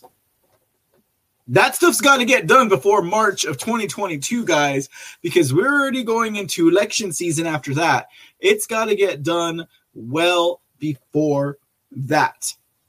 All right, guys. Before we get into the topic of decertification and certification and all that stuff, let's t- let's hop over to Hawaii real quick.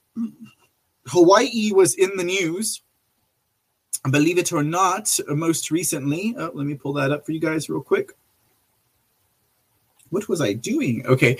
Uh, yes, Hawaii was in the news. All right. So uh, we actually had a news story coming for Hawaii talking about a woman who has pled guilty to unauthorized removal and retention of classified material. Now, when I read the story, I was like, ooh, I could probably do a three story lead in about espionage and stuff like that. But this is not quite espionage. Even people who are um, uh, proving to act like people who do espionage, it's not espionage unless it is. Um, and I don't have the receipts for other stories, but in this case, we had a press release coming out from Washington D.C. in regards to a story that had happened. Now, according to the story, now this is from actually from the DOJ. A Hawaiian woman pleaded guilty to one count of knowingly removing classified information concerning the national defense or foreign relations of the United States and retaining it at an unauthorized location. According to court documents, Asia Janay Lavarello, Lavarello, 31 years old, of Honolulu, admitted to having removed and retained numerous classified documents, writings, and notes relating to the national defense of foreign relations of the United States without authority. While working as an executive assistant for the United States Indo Pacific Command in Hawaii, Lavarello accepted a temporary assignment working at the United States Embassy in the Philippines. There, she had access to classified computers and documents and attended classified meetings as part of her official duties. Court documents list several specific instances in which Lavarello mishandled classified materials of the United States. According to her plea, on March 20th, 2020, Lavarello removed classified documents from the United States Embassy in Manila. She took the classified documents to her hotel room where she hosted a dinner party later in the evening. And among the guests were two foreign nationals. During the party, a coworker discovered the documents, which included documents classified at the secret level. Lavarello's temporary assignment in the Philippines was ultimately terminated due to her mishandling of secret classified documents. After Lavarello returned to Hawaii, instigate, investigators executed a search warrant at her government workplace. Now, in her desk, investigators found a notebook containing Lavarello's handwritten notes of meetings she attended while working in the United States Embassy in Manila. The notes contained facts and information classified at the confidential and secret levels. Investigators determined that Lavarello personally transported the documents to Hawaii unsecured and kept the classified notebooks at an unsecure location until at least April 13th, 2020. Investigators also discovered that Lavarello included information from the classified notebook in a January 16, 2020 email from her personal Gmail account to her unclassified United States government email account. This information she transmitted over unsecured networks was classified at the secret level. So, um, uh, I mean, obviously, this stuff happens. I mean, I think it's quite interesting that these people could make a. Um, sorry, that these people could make, uh, like we're seeing here, the DOJ coming down on this woman. Now we don't know what these documents about. We don't know what she was hoarding uh, uh, from the embassy in Manila. We don't know anything about that, right? They're not giving us any of that information. But it's very interesting to note how someone like her, according to this press release, can get sentenced up to five years in prison and a $250,000 fine. And yet you have all of these yahoos out here who are setting up fake email accounts uh, a la Hillary Clinton on Yahoo. I said Yahoo, didn't I? Pun intended. For all intentions um, purposeful, uh, Yahoo's probably one of the most insecure, unsecure uh, um, email uh, uh, platforms that you can use. Like they're so it's so easily hackable, right? Yahoo is. So, but they don't get away with it. Uh, there are stories that are coming out now about uh, uh, emails transpiring between Joe Biden and Hunter Biden on inse- unsecure platforms, you know, but they're not getting in trouble for that. So, I mean, it's it's interesting to note. I guess is is this Miss Lavarello of Hawaii? Is she small potatoes, or is it just that they're trying to show good face for actually prosecuting uh, when things like this come up? when people are actually caught in the bouts of it. Now, there was this interesting story that come up on Tore Says that talked about how um, Hunter Biden and his friends over at Rosemont Seneca were actually performing espionage like activities between the United States of America, their business associates, and Saudi Arabia. And the story just went so far to go as to show you how they actually performed these types of functions. It didn't name any type of specific espionage, but uh, the fact of the matter is that if they're performing espionage activities like that, and they're doing it for profit, not to not to not to mention, I mean, they're doing it to make some money. So apparently, there's some intent there. You know, uh, what's to say that Hunter Biden and his buddies at Rosemont Seneca, and even illegitimate pedo Joe himself, are not performing espionage against the United States of America?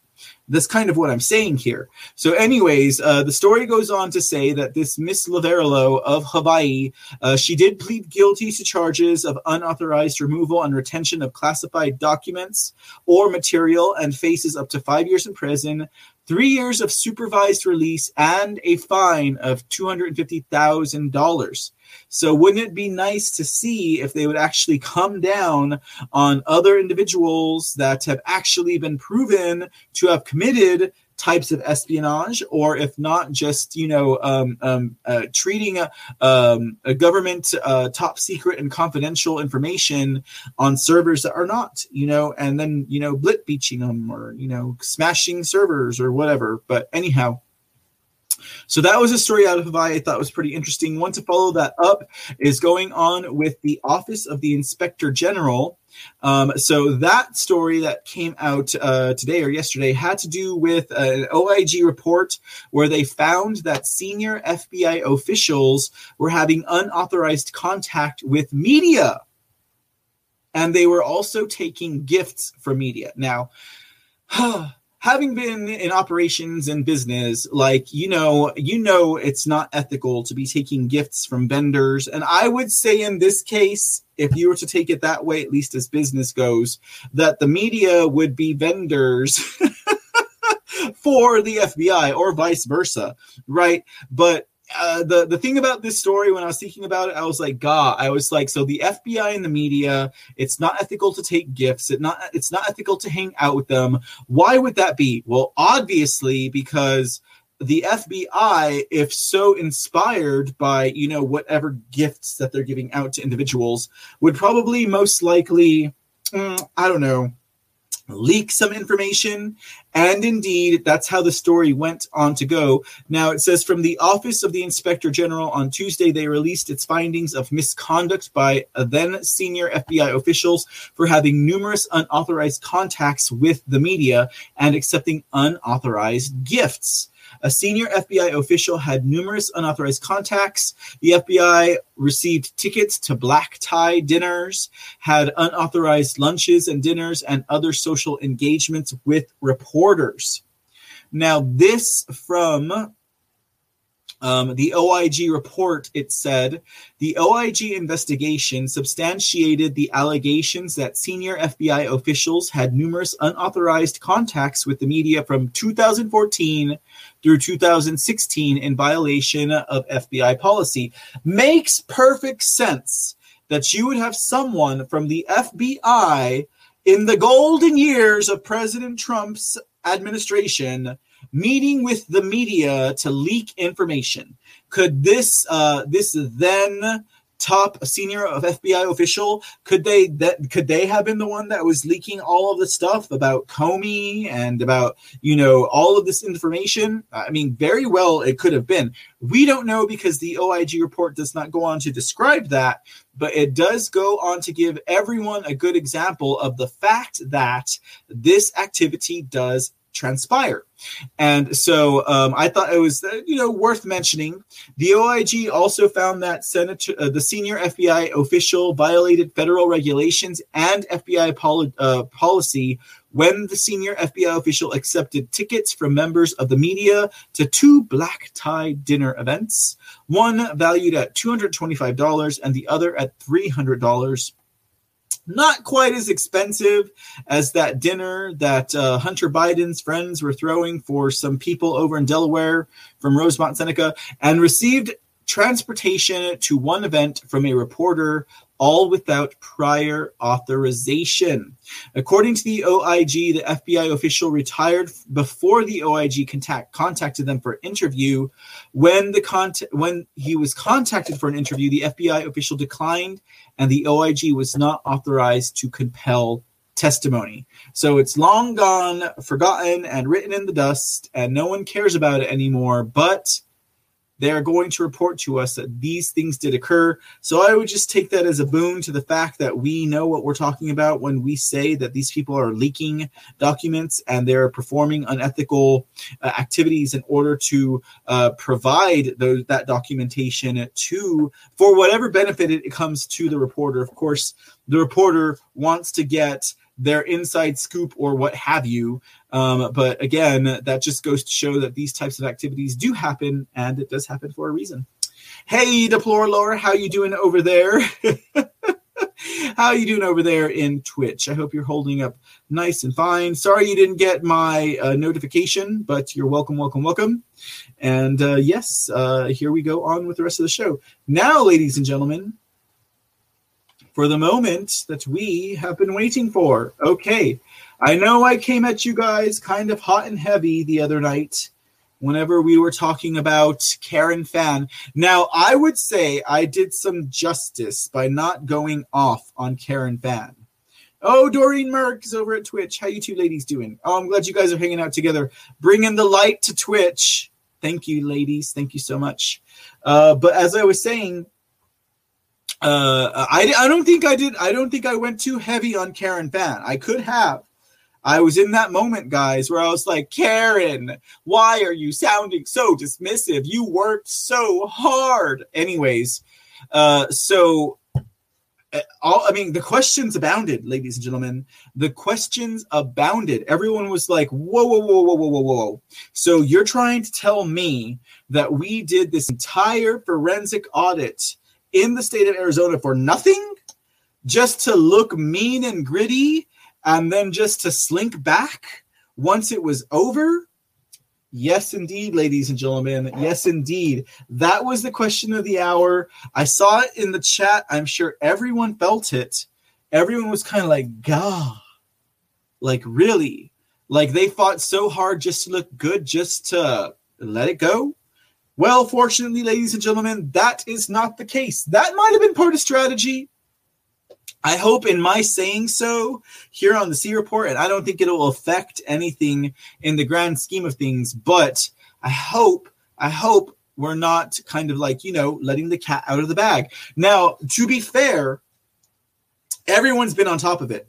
Everyone, everyone who's I won't qualify that statement, but a lot of people have been on top of it. People who are really paying attention and are really fighting for this country have been on top of it since Karen Fann made that statement.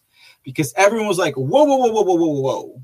Everyone was like, wait, hold on, Karen Fann we did not just go through this entire audit. You did not just fight as hard as you did. You did not battle the demons of lawfare. You did not just jab the AG of the United States of America in the balls just to say, oh, we have no jurisdiction.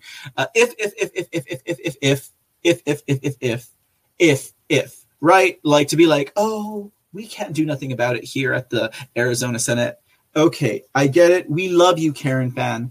Okay, we have not given up hope on you just yet. Not by means, not by a long shot. Okay, not by a long shot. She's a smart woman. Okay, so uh, this whole thing, and some of you guys are probably aware of this already, I promise you. But there are constitutional means to the end. Okay, so basically, what we're talking about here is that just like I said yesterday, because this has been kind of like a roller coaster since uh, Monday, right? Just like I said yesterday, perhaps Karen Fann did not mean it goes to the Congress federal style. Maybe she means legislatively speaking within their own state, because after all, states' rights um, Trump, you know, federal or national rights, what have you, right? Okay, the, the rights of the state. And just as we're about to discover throughout the next few minutes of our discourse, it, it, does indeed go back to the states. The elections were made to be controlled by the states. So, the only question that we're really going to have to focus on right now is what kind of support does recalling the electors have from the House and the Senate of each state legislature where these discrepancies, the fraud, the criminality has been found in regards to these election audits. It's going to go back to the House and the Senate of your state, ladies and gentlemen. So if you are in the state of Arizona right now, I would strongly urge you to contact all of your representatives and to speak to everyone that you know and let them know that you want them to decertify these electors. Because just as Lieutenant Colonel Senator Wendy Rogers said, I've had enough. I've seen enough. We need to decertify these electors. We need to get to the bottom of this right now.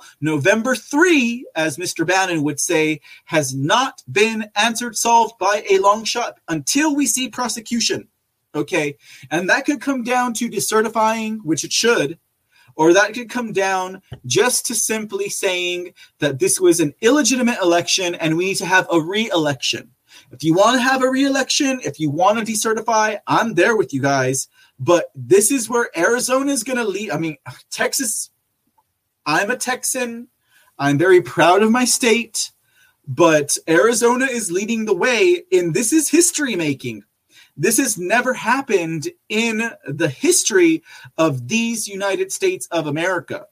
And Arizona is leading the way. And now, if the people of Arizona prompted their senators so hard to get this far, will they prompt them to go all the way? Will we make it to home plate? Will we get a grand slam with this Arizona audit? I feel like we will. Okay.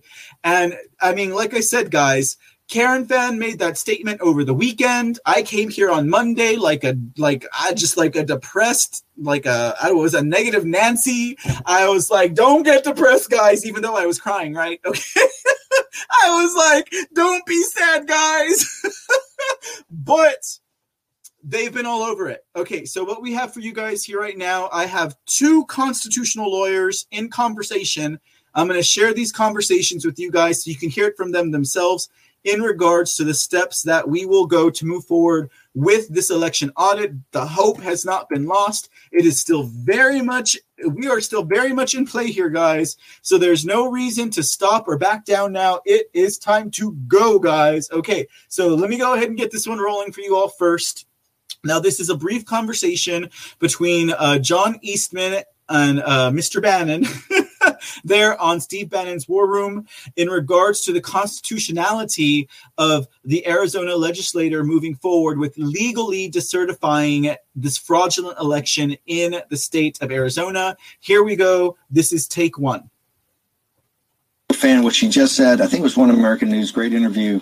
Um, what uh, talk to her about uh, uh, talk talk to us about what you think her authority is. I think I know why she's doing this, but what do you, what is John Eastman, the president's constitutional uh, authority? What, what, do you think about her actual uh, the powers of the Arizona Senate after you have the evidence, the data, and the proof uh, that that Joe Biden did not win the state? Well, you know, I mean, we're in uncharted territory, but there are a couple of things to point to. We can point to the uh, Hawaii election of 1960, uh, when the governor subsequently certified another slate of electors after they discovered error in the initial certification. We can point to Section 2 of Title 3 of the United States Code that says when an, a state has had an election and has failed to make a choice on the day prescribed by law, which is, you know, the choice that was made was it was if if you know the assumption is it was fraudulently given because of illegal votes, the electors may be appointed on a subsequent day in such manner as the legislature of such state may direct. So that recognizes the authority of the legislature to fix a problem. Uh, we also have a backdrop of common law, which is when you have a fraud, the actions taken pursuant to the fraud are unraveled after the discovery of the fraud. If the evidence really does come in as definitive that the election and the electorals cast from Arizona were fraudulently given and they should have given the other direction, then I think there is ample authority to fix this problem. We don't have to live with a fraudulent election. This is all, in fact, this is all that that the president and you were asking for on January 6th was just to revert it back to the, I think Arizona, Georgia, and Pennsylvania had all made contact, I think, with Mitch McConnell saying, hey, we think we had an issue with the actual certification of the electors. Uh, the process we're going through now, these full forensic audits, that's quite frankly a version of this is essentially what you guys want to do. We're send it back to the Senates and let them get to the bottom. Was the certification process correct or not? Is, is that, is that, uh, was that your thinking? Well, yeah, you can look at you can look at my statements on January 6th and the president's statements and tweets on January 6th. What the vice president was asked to do is simply accede to requests from the several state legislatures to give us a week to try and get to the bottom of this. Pennsylvania's was particularly good. The Senate pro tem leader of the of the Pennsylvania Senate said our electors were fraudulently cast, illegally cast because of grievous uh, violations of our state law, the manner we had set out for choosing electors. Give us a week to see if we can get to the bottom of it it and then let you know whether to count those electors or to do something else. And that's what the vice president refused to do on uh, January 6th. Do you think Karen Fann, the reason she said this the way she said it is that to make sure that the focus now is getting to the bottom of what happened? She's got this full forensic audit. They're doing a count right now. They've got this issue with the canvass. Merrick Garland is threatening, you know, applying criminal penalties for anybody involved in the canvass.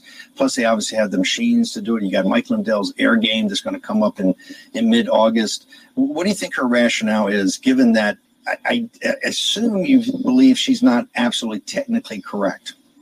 Right. I look. I, I've, I've long said that the precondition for even discussions about possible remedies is definitive proof of, of not only election fraud, but election fraud significant enough to have affected the results of the election in enough states to have affected the results of the electoral college vote as well. And then we can start talking about remedy. But I think it's important to acknowledge the Constitution does not set out a remedy and it doesn't foreclose remedies here. This really is sui generis. It's it's something we've never dealt with before and that the Constitution doesn't give us a clear roadmap on. John Eastman, how can people follow you? How can they get a- access to you, sir? Best way is uh, through the website at the Claremont Institute, uh, claremont.org. That's C L A R E M O N T.org.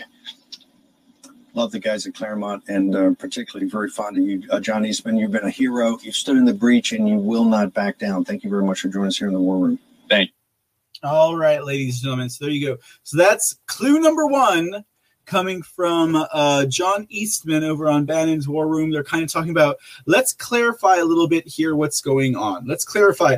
And you can clearly see that Steve Bannon was batting for Karen Fann because, I mean, obviously, I don't know.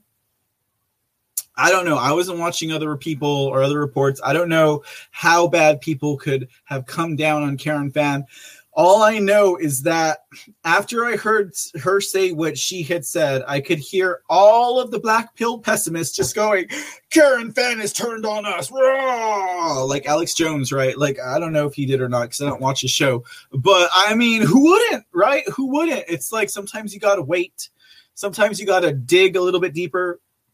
Fortunately, these people did for me because I was like, hey, but you know, I kind of always kind of gathered, hey, they did say that the elections they're owned by the states. They're owned by the states. So when Karen Fann said Congress will determine, I was like, huh?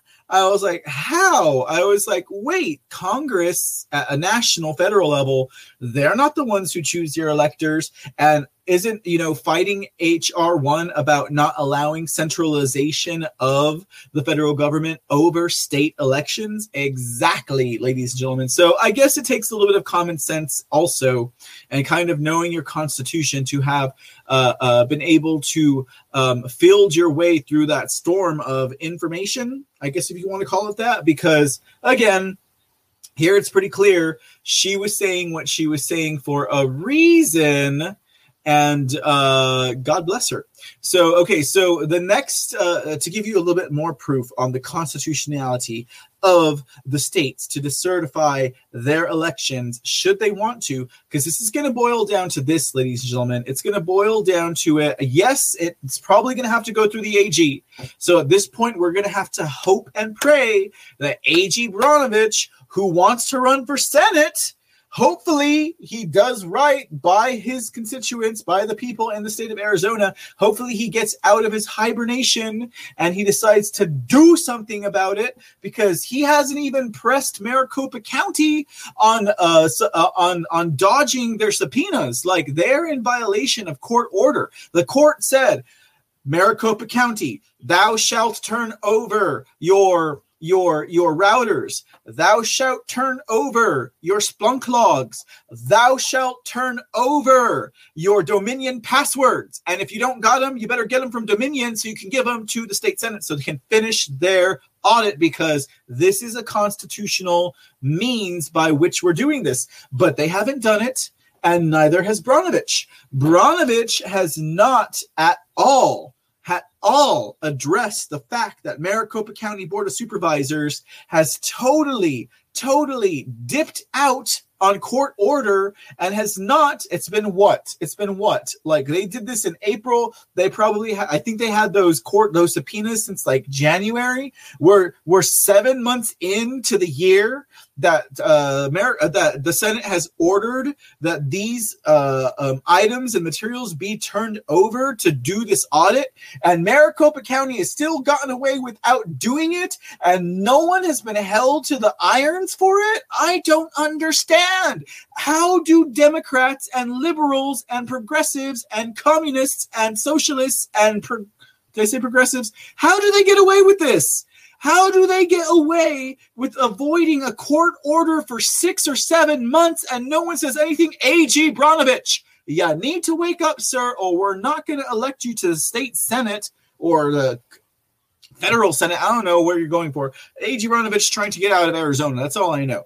But at the same, yes, yes. Deplora Laura says she still has faith. We should all have faith. You guys over in the chat at Foxhole Family, I know you guys have faith. So that's what we're going to do. We're going to pray. Dear God, make AG Brnovich see the light and get out of his slothful slumber and do something. Okay, because that's probably where this is going to go next. And after it goes to Brnovich, it's going to go to the state legislature, and then there needs to be there needs to be uh, there needs to be between the House and the Senate in the state of Arizona. That is how they're going to get these electors recalled or they're going to get a new election or they're going to decertify the election. It's going to boil down to the legislative house of the state of Arizona, ladies and gentlemen. That's what it's going to boil down to. These are the people who are working, these are the people who've been fighting. It's the people now. Right, we don't need anything else. We have this. This is what this has been about, guys. This is what this has been all about. This has been about the works and the actions of the people activating, waking up, getting, you know, a little bit of fire under their feet and doing something about it. That's why we are where we are right now. And so the fight is not over. It's not done yet, especially if you're in the state of Arizona. you need to do something. This is the time. This is where you show those who are in power, those who believe that they govern us, this is where you show them that we do the governing, you do the bidding. And that's the way that this constitutional republic was set up. And it's about time that they remembered. Maybe they need to wake up. We've been we've been asleep in our own slumber of complacency and laziness and whatever else it is. There's plenty of reasons why we've been asleep, lazy, and complacent. Plenty of reasons. But they have been asleep in their own beer goggle dimension of power. And it's about time we shattered those beer goggles. It's about time we put them under our boots and let them know we're awake, we're here, and it's not going to go that way anymore. We're about to enter into a new era ladies and gentlemen. We're about to enter into a new era of existence. The former days have passed away, y'all.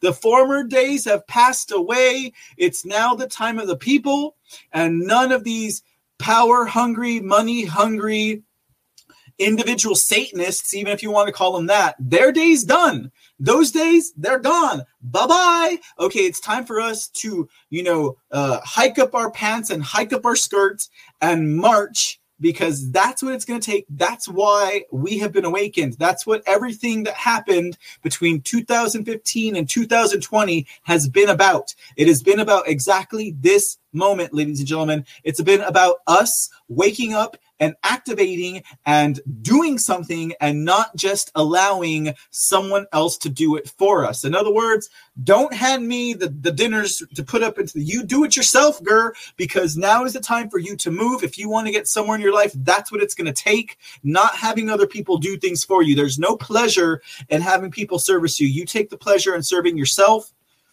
and others. Okay, so okay, let's go into the next one that I was telling you guys about. This is uh this is actually an interview between Jordan Conradson of the Gateway Pundit, and I've been following Jordan's work from day one, and uh, also uh, an, a constitutional attorney and elections attorney by the name of David Shestokas. I probably did up right. Shestokas. Shestokas. He'll say it for me. Uh, Jordan mispronounces it anyways, but it's okay. All right. So, uh, okay. Well, uh, what's important about this uh, elections attorney, this constitutional lawyer? is that uh, not only did he serve as an officer on the Chicago Board of Elections, he was actually a member of President Trump's legal team during all those hearings. So we're going to bring in this United States constitutional lawyer to give us a little bit more of a definition of what is going on. So we can figure out, ladies and gentlemen, that we have not lost yet. This is not a loss. In fact, ladies and gentlemen, based on what we're learning here tonight, I would damn well say that we are still winning. Here's that interview. This is Jordan Conrads with Gateway Pundit. I'm here with attorney David Shestokas, the hearing officer for the Chicago Board of Elections. David was in Pennsylvania after the election last year as a member of President Trump's legal team. Dave has been involved in elections and election law for over 30 years, and he's the author of two books, Creating the Declaration of Independence and Constitutional Soundbites, available on Amazon in print and Kindle. Now, you're a constitutional expert and an elections expert. What is the role of the state legislature in elections, and what authority does the Constitution grant them? The role of the uh, state legislatures, of course, the uh, founding fathers wanted to put the control of elections. They wanted number one to make it decentralized and put it as close to the uh, people as possible. And so they um, set the rules basically to allow the state legislatures to pick the times, places, manners, regulate regulate elections generally. But uh, when it comes to uh, the situation regarding the electors of the uh, of the presidential um, of the presidential choices of the electoral college. The Constitution gives the uh, states what they call plenary power. It's one of the very few. Uh, one of the very few grants of plenary power within the within the Constitution, and by that means, the state legislatures have the authority by themselves, without the uh, participation of either the executive or the uh, or the judiciary, to in fact set the set the standards for choosing electors. It's in Article 2, uh, Section 1. And it actually, it's, it's easiest if I just read it directly because it says each state shall appoint in such manner as the legislature thereof may direct a number of electors equal to the whole number of senators and representatives to which the state may be entitled in, in Congress. So it's pretty clear because it says as the legislature thereof may direct. It doesn't say as the state may direct. When when the uh, when when the Congress uh, when the Constitution is drafted and they're looking to uh, refer to the state as a whole, that is that the state is passing a passing a law to do something. They're referring to the legislature and the executive branch and the uh, and the ratification of that, perhaps by the uh, judiciary of the state as uh, pro- provided under state constitution. But when they've given plenary power to the legislature alone, uh, it's an amazing. It was an amazing, amazing power, and so uh, that's what's uh, that's kind of what's issued in, uh, um, of course, Arizona as, as we speak, and uh, ongoing in in Pennsylvania, or excuse me, ongoing in Georgia, and upcoming in Pennsylvania very very soon. the legislatures are exercising their Article Two, Section One authority to uh, um, make certain that the electors were chosen according to the laws set by the legislature. And in so many places uh, in November 3rd, um, that didn't happen. Uh, the uh, the executive branches and the uh, uh, in many instances the courts rewrote election law during the during the course of the election in November um, ahead of ahead of the election in November they entered into any number of uh, any number of activities under the excuse of COVID. And of course, uh, COVID is there are no um, there are no pandemic exceptions to the Constitution. You know, it's uh, it's kind of interesting to, to note. In 1775 to 1782, huge, huge uh, smallpox pandemic going on uh, in the uh, in the North American continent. It spread across all of North America.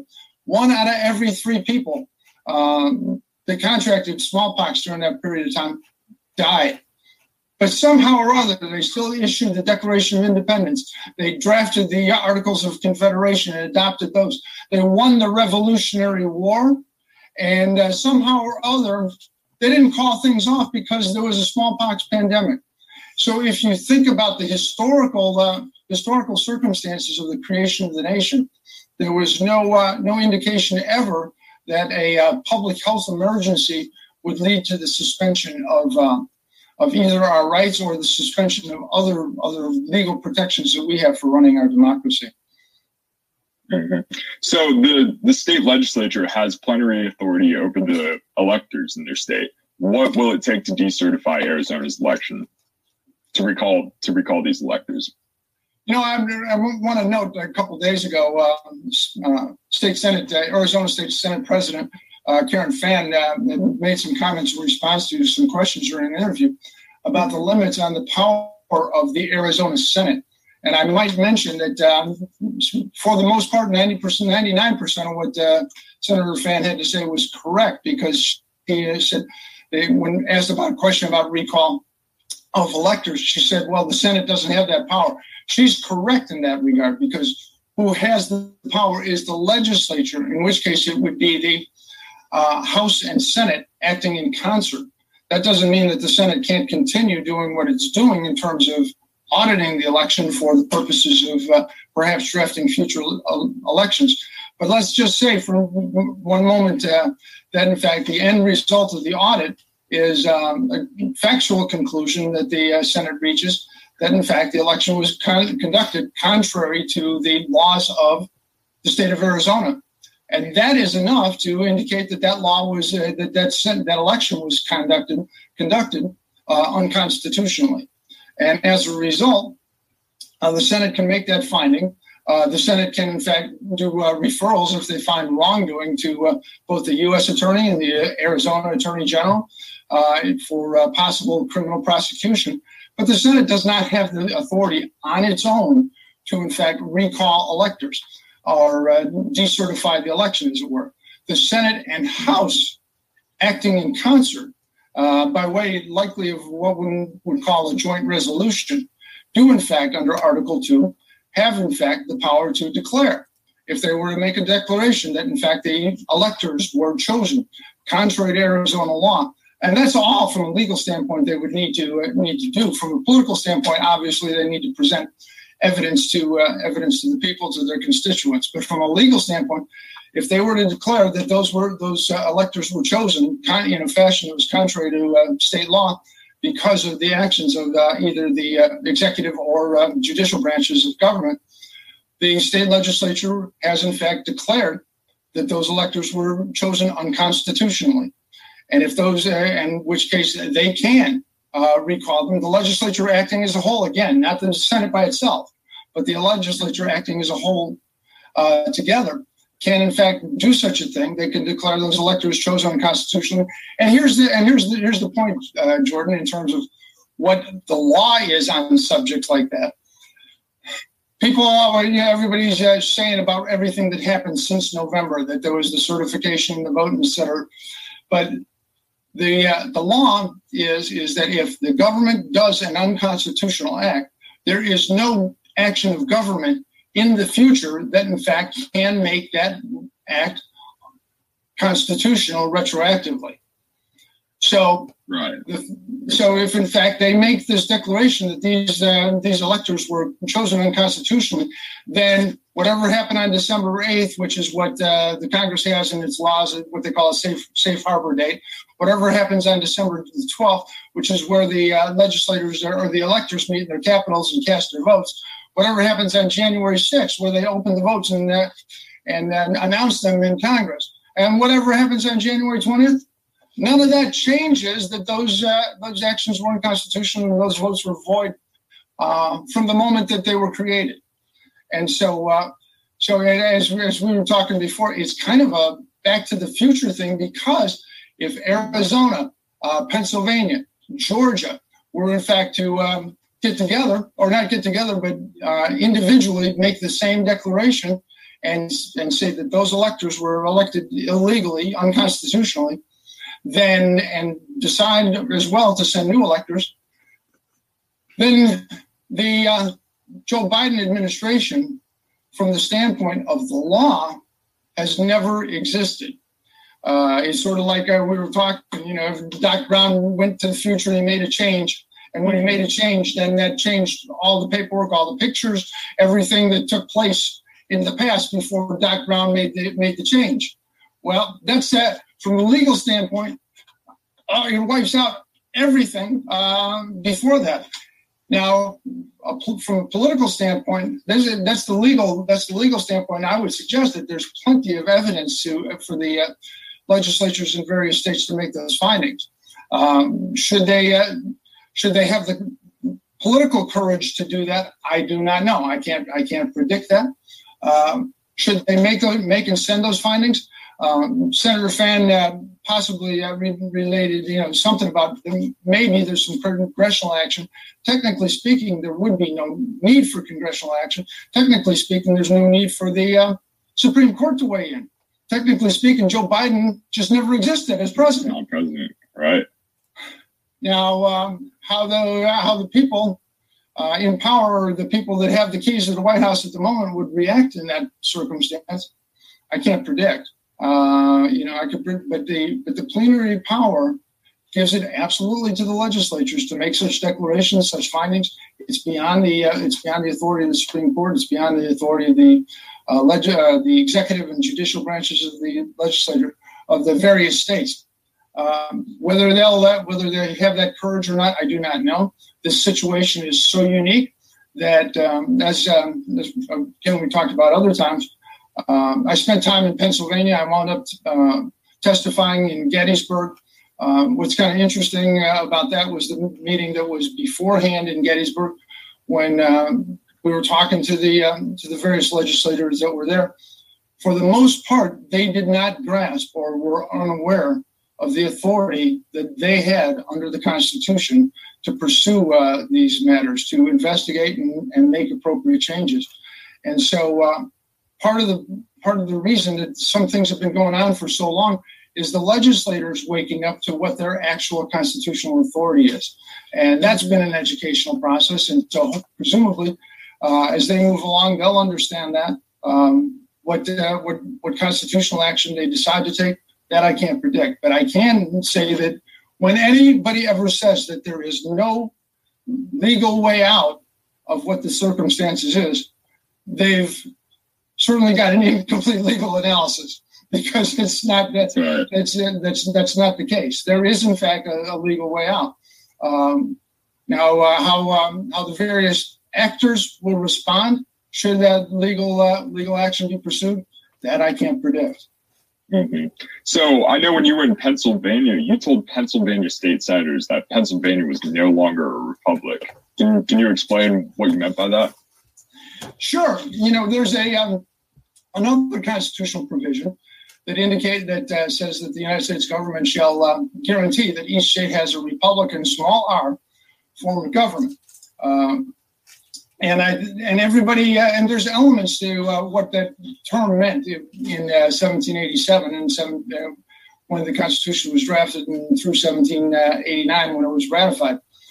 And that understanding was is that there was a government that was put together by elected that were laws were passed by elected officials that there was a written constitution, that there was protection for minority rights, and those minority rights that are, we're referring to have nothing to do with gender, skin color, or some mm-hmm. immutable characteristics right. of human beings these days. Those minority rights have to do with uh, uh, minority of thought. You know, uh, in, in, terms of um, in terms of your conscience, in terms of uh, uh, religious preferences, uh, in terms of the things that people think. And so those were the protection, those were the minority right protections uh, considered to be part of the republic. Uh, and, and changes and and also distribution of power between uh, branches of government as opposed to uh, single single places of power. When you have those elements, in fact, operating the way they're supposed to, you have a republic. In the summer of 2020, the Pennsylvania Supreme Court lost its mind, uh, or decided to go wild, or I'm not sure exactly what they did, mm-hmm. but they put together any number of rulings, and some of which went on during the time I was there, which was really crazy. I was there for 10 days before the election and for uh, a month afterwards. And uh, they were coming out with rulings daily, but among these rulings had to do with, um, oh, they said you don't have to, uh, not only did you not have to verify signatures that came in on, on uh, mail-in ballots, you actually they actually issued an order prohibiting people from verifying signatures.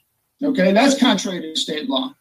When they put together a uh, another provision, they said, okay, uh, we know the state law says, in fact, that you have to uh, have your mail-in ballot in by eight o'clock on election day, otherwise it doesn't count. The Pennsylvania Supreme Court, well, nah, that's not such a out the window. no, it's not such a big thing. So you don't have to do that and and we'll we'll allow that to three days afterwards. and I and we know that state losses are supposed to be, supposed to be postmarked, you know, but you know the USPS doesn't. They're not all that good. They don't always get postmarks right. So you don't even have to check postmarks. Uh.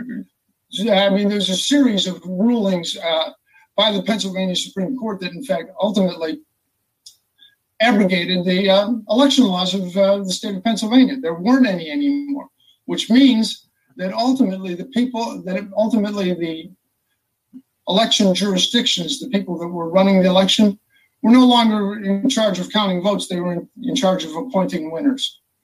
Uh, and if and if they're in charge of appointing winners, what do you have? You have an aristocracy. You do not right. have a republic. Okay. So, uh, so, and that was among the things that I was testifying to because the Pennsylvania Supreme Court essentially set up an aristocracy in the state of Pennsylvania. They said, you know, if you got these, you can you, you can give us any numbers you want because we don't we're not checking signatures, we're not checking postmarks, we don't care when these ballots came in. It doesn't matter. So you tell us why, and we'll believe you. Uh, that sounds like that's not a republic. Okay, uh, that's right. You know, there's a important uh, important part of the uh, Declaration of Independence. A, a, re- republic represents the people, correct?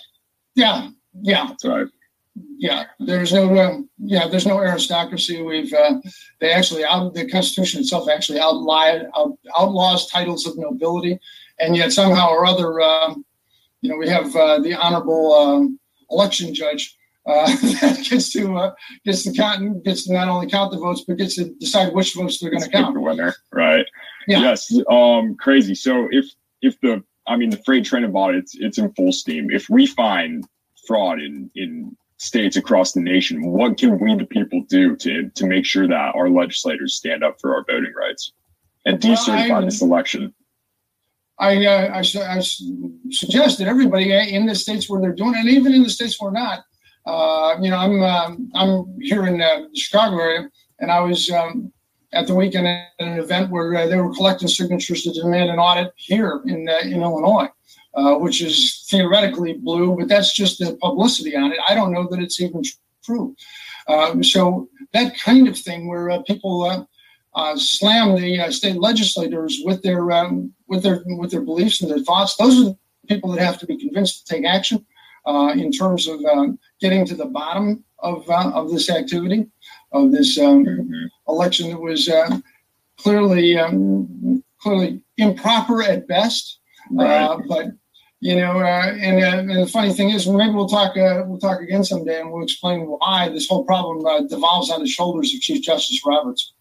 Um, mm-hmm.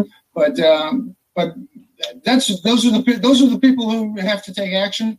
Um, and there was uh, uh, at the um, uh, shortly after the election, I did a um, I did a, a, post on my website uh, shestokas.com about the ten people that really had the opportunity to do something about that, and that was the Speaker of the House and the President of the Senate when it came to Arizona, Michigan, Wisconsin, uh, Georgia, Pennsylvania, um, and so. Um, so those are the people that uh, need to be uh, need to be moved to move to action. Uh, once they move to action, uh, then, then, then the next step comes, and then we're in absolutely unprecedented territory.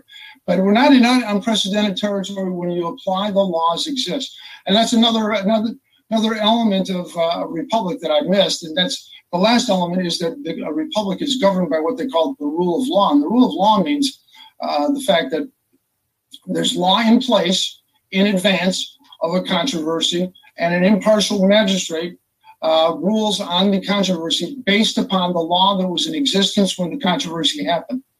And so that was another element of republic that was lost when the uh, when the Pennsylvania um, Supreme Court basically said, no, we don't care how these law what these laws are, and uh, we're going to change them today, and uh, we're going to use this pandemic as an exception. And of course, there are no pandemic exceptions.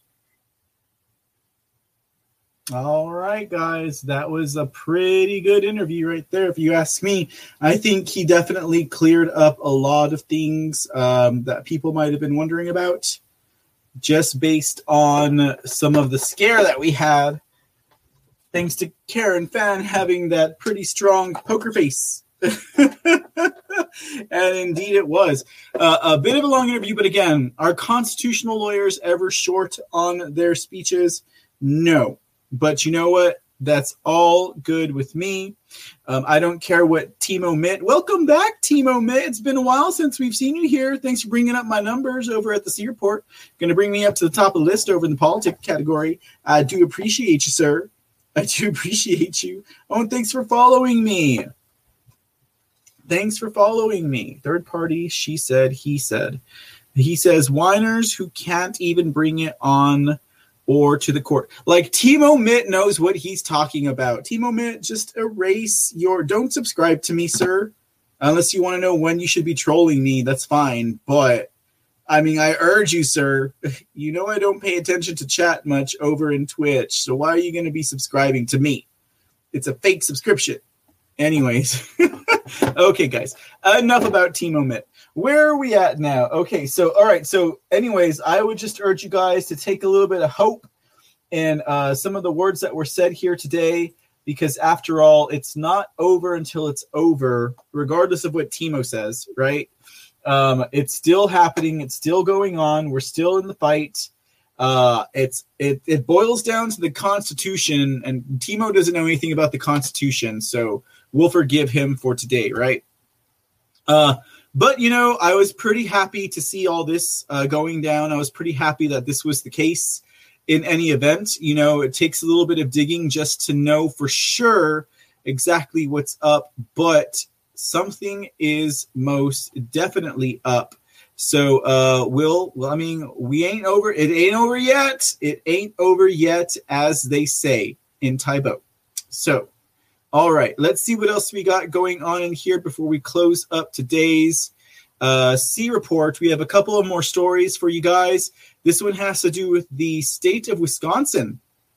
Now, some of you guys may have known we've been talking about the state of Wisconsin in regards to these election audits. Now, supposedly they've been doing election audits from day one in Wisconsin, you know, and last time we talked about it, I was informing you guys about how the Speaker of the House, his name is Robin Vos, how he has in fact uh, had what uh, he employed, he hired three retired police investigators to do a forensic audit in the state of Wisconsin. Like that was really going to happen. And then the word on the street was that these investigators are actually going to be investigating the ties of non government organizational money. You know, like, you know, we're talking about like, uh, uh, you know 501c3s nonprofit organizations like zuckerbucks you know through his uh, center for tech and civic living funneling money into that. But it doesn't seem like that's going to be the case right now. Uh, what it seems like is that uh, two of these three retired officers have resigned. So the question is why did they resign? Well we don't know why they resigned. I'm not telling you that. I'm just letting you know that Speaker of the House Vos, uh, I think I have his picture here. Oh, there's the loser. Speaker of the House Vos. He three of the three of the investigators have actually resigned, and they will no longer be participating in this investigation. Okay. Now, my theories on the investigation from the jump were this: that they were going to be looking into non-government organizational money being funneled into the Wisconsin Five, Racine, Kenosha, Madison, Milwaukee, and Green Bay, right? But as it turns out, they've resigned. Now, the only reason why I would surmise that these two of three officers resigned was because they probably got paid off. They're probably like, you ain't gonna go up against big tech. You're not gonna you're not gonna go bust Zuckerbucks in the bum with your investigations that's what i would have guessed. That's that's my primary guess. Of course that is speculation so we're not going to dwell on that. Um, but what we will say is uh, what we do know is that for the longest time it seems that speaker Vos has been playing this game where he says oh well we're going to do an audit but no then nothing happens. And then oh we're going to do an audit but then no nothing happens. And then in fact he calls on these audits and they're just basically like the, they're genuine frauds, guys. They're kind of like they're kind of like what happened at Windham, New Hampshire. Like they're fraudits. Like they're not legitimate audits. Like if you look at the timeline of audits that have happened in Wisconsin, we'll break it down for you right here. In November, the, a couple of days after the election, the Republican House Speaker, again, this Robin Vos, he ordered a committee to look into fraudulent votes in the election a few days prior, but nothing happened. It was a fraudit. Nothing happened. In December, once again, Speaker Vos set up a public hearing to discuss the results of the 2020 election in Wisconsin. There were tens of thousands of ballots. We're talking 140,000 ballots dropped for Biden in the morning of November 4th. And there was no legitimate explanation for this, but the state went ahead and certified this election. Now, this hearing that he'd called for from, again, nothing happened as a result of the state certified election for Biden, and these unexplained votes were included. Again, Biden won the state by 20,000 votes. We're already at two separate instances where this Speaker Vos is called for a hearing and nothing's coming. I mean, is this man impotent? It seems like this man has impotent. Apparently, he's gotten the jab because apparently these vaccines make you impotent. So he's very impotent, lame duck speaker of the Republic. All of the Republicans in Wisconsin and Michigan seem to be pretty corrupt, if you ask me. Seems like the rhinos like to gather up north in the uh, state, uh, the the uh, country of uh, our United States. Why are all the rhinos herding in the north? That's what I want to know. Well, they're everywhere, ladies and gentlemen, but they're pretty blatant and obvious when we're talking about the Midwest northern states there Okay, so then what else happens? In March, the Wisconsin Assembly ordered an audit of the result in Wisconsin, and that was also to be performed by state auditors. But of course, state auditors will never catch the fraud because if they're certified, they don't dig deep, they don't look at the ballots, they just recount ballots and they just uh, basically turn the machines off and on. And if they work, then the state is certified, and the audit found no fraud. And uh, that's not to mention that they're grossly underqualified, right? These people certify machines, they don't certify audits or elections. Finally, Speaker Vos, the man on the screen there, hired three election, uh, three uh, investigators, retired cops. And like I said, two of them have now resigned. Two of them have now resigned. Okay. He even announced that he was going to have he was going to hire a former Supreme Court justice for the state of Wisconsin to oversee the bogus work created to date in the state. But that ain't even happened, ladies and gentlemen. So everyone's kind of wondering why Speaker Vos seems to have all of this clout and he's not doing anything with it. He's literally doing nothing. Well, this uh, little tidbit came out in an article that was found in 2016. It, it, could be it could be an explanation for the why Speaker Vos is impotent in the state of Wisconsin. Uh, he was probably very potent when he was hanging out with his friends, Reince Priebus, and uh, some dude that was the chief of staff for Paul Ryan. Yes, indeed, ladies and gentlemen, this man on your screen, the Republican Speaker of the House, uh, uh, Robin Vos, is a rhino. Could we have guessed otherwise? Probably not. We probably knew this spot on. He is a Republican in name only, straight out shooting from the corral he went to college and was roommates with Reince Priebus. Do you guys remember who Reince Priebus was? Reince Priebus was the chief of staff for President Trump's com- campaign.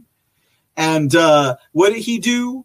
He uh, infected the Trump campaign and the Trump White House with dozens of never Trumpers.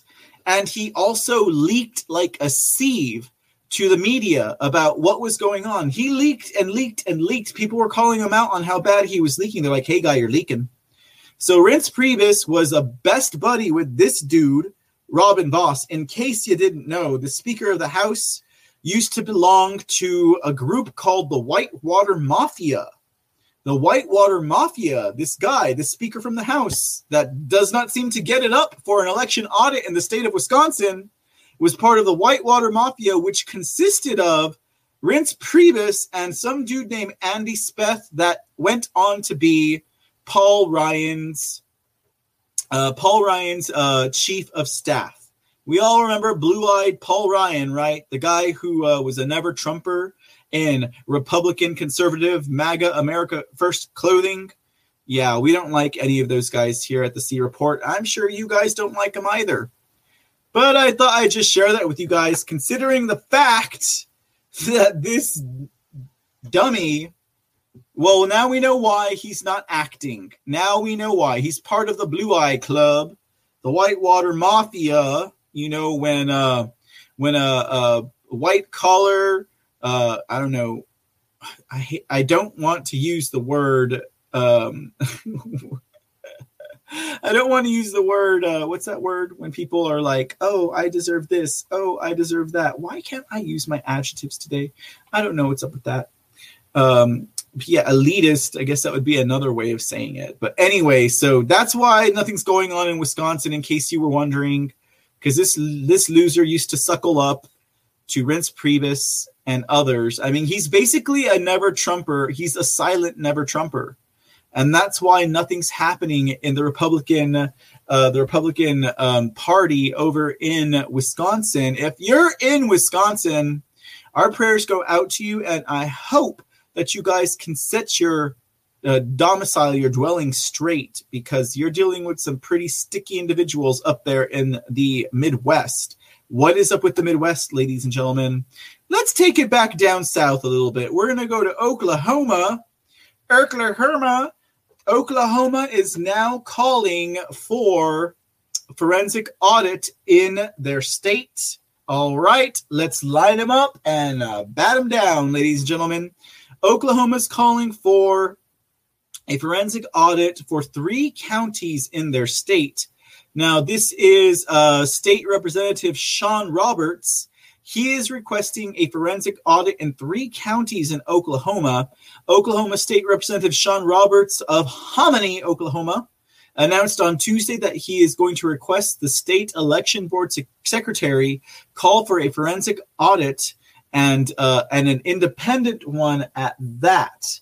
So that's some good news to look forward to.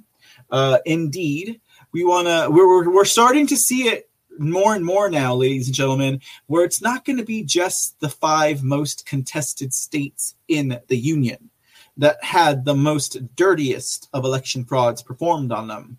We're going to see it in every state every state in the union will be audited, and then only shall we prove that this election fraud occurred. Well, hopefully it doesn't take all 50 of them, but if it does, so be it. Just make sure it's done before 2022.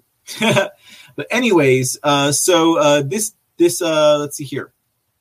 Uh, uh, this gentleman, Sean Roberts, in a letter to the election board secretary, said every citizen deserves to have faith in the integrity of the election process and its outcome. It is my responsibility as an elected public servant to assure my constituents that Oklahoma's elections are safe and secure. So uh, he's looking to do something similar to the state of Pennsylvania, um, but we'll see where that goes. But nonetheless, nonetheless, ladies and gentlemen, that is a pretty good announcement. Uh, by all means, we are looking forward to see more of these audits move forward as we get a little bit, uh, as we move along a little bit more.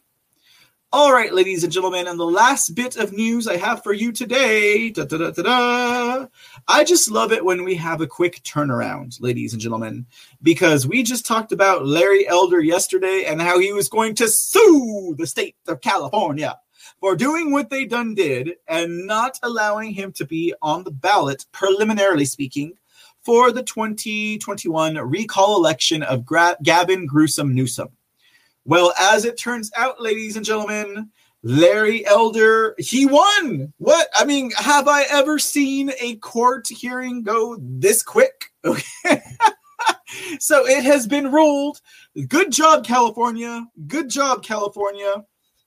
But it has been ruled that uh, Larry Elder will appear on the official ballot for the state of California in the recall election of Gavin Gruesome Newsom, um, um, uh, melanoma wart to Nancy Hoods Pelosi.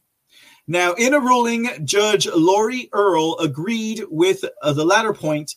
She said, preliminarily, I am not convinced that Election Code Section 8902 applies to recall elections, and if it did, I am of the opinion I am inclined to find that Mr. Elder substantially complied.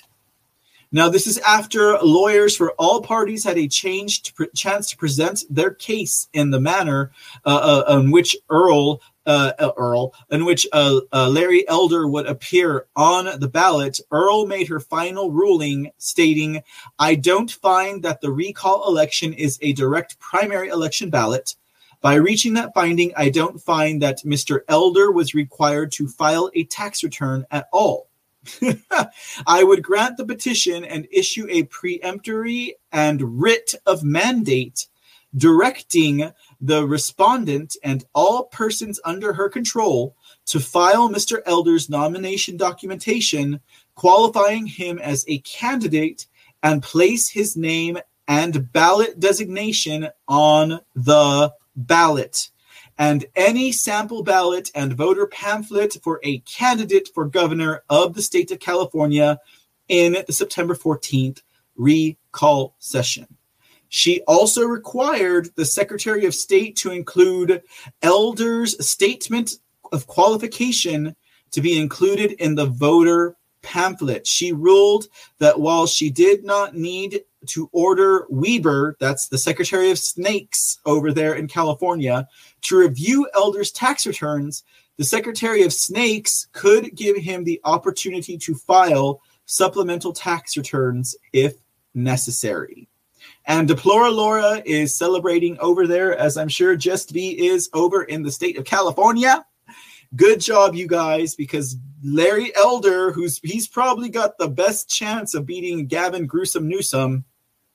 I mean, the only reason why someone like Bruce Jenner, I mean Caitlyn Jenner, would win in California is because all the gays would turn out for him also, and the transgenders and anyone else, and all the elderly transgendered people in California who've had their misgendering uh, uh, ammunition taken away from them. Sorry, guys, we don't hate you but at the same time, the Constitution and the First uh, First Amendment and science and uh, logic that's something else from what you guys understand. Okay, all right, ladies and gentlemen. So I think that was a uh, pretty good way to end the C report today. That's some good news. We have some more election audits happening in Oklahoma. We have Larry Elder on the ballot for the uh, recall of Gavin Gruesome Newsom could we ask for much more in a night like tonight, ladies and gentlemen? Perhaps we could.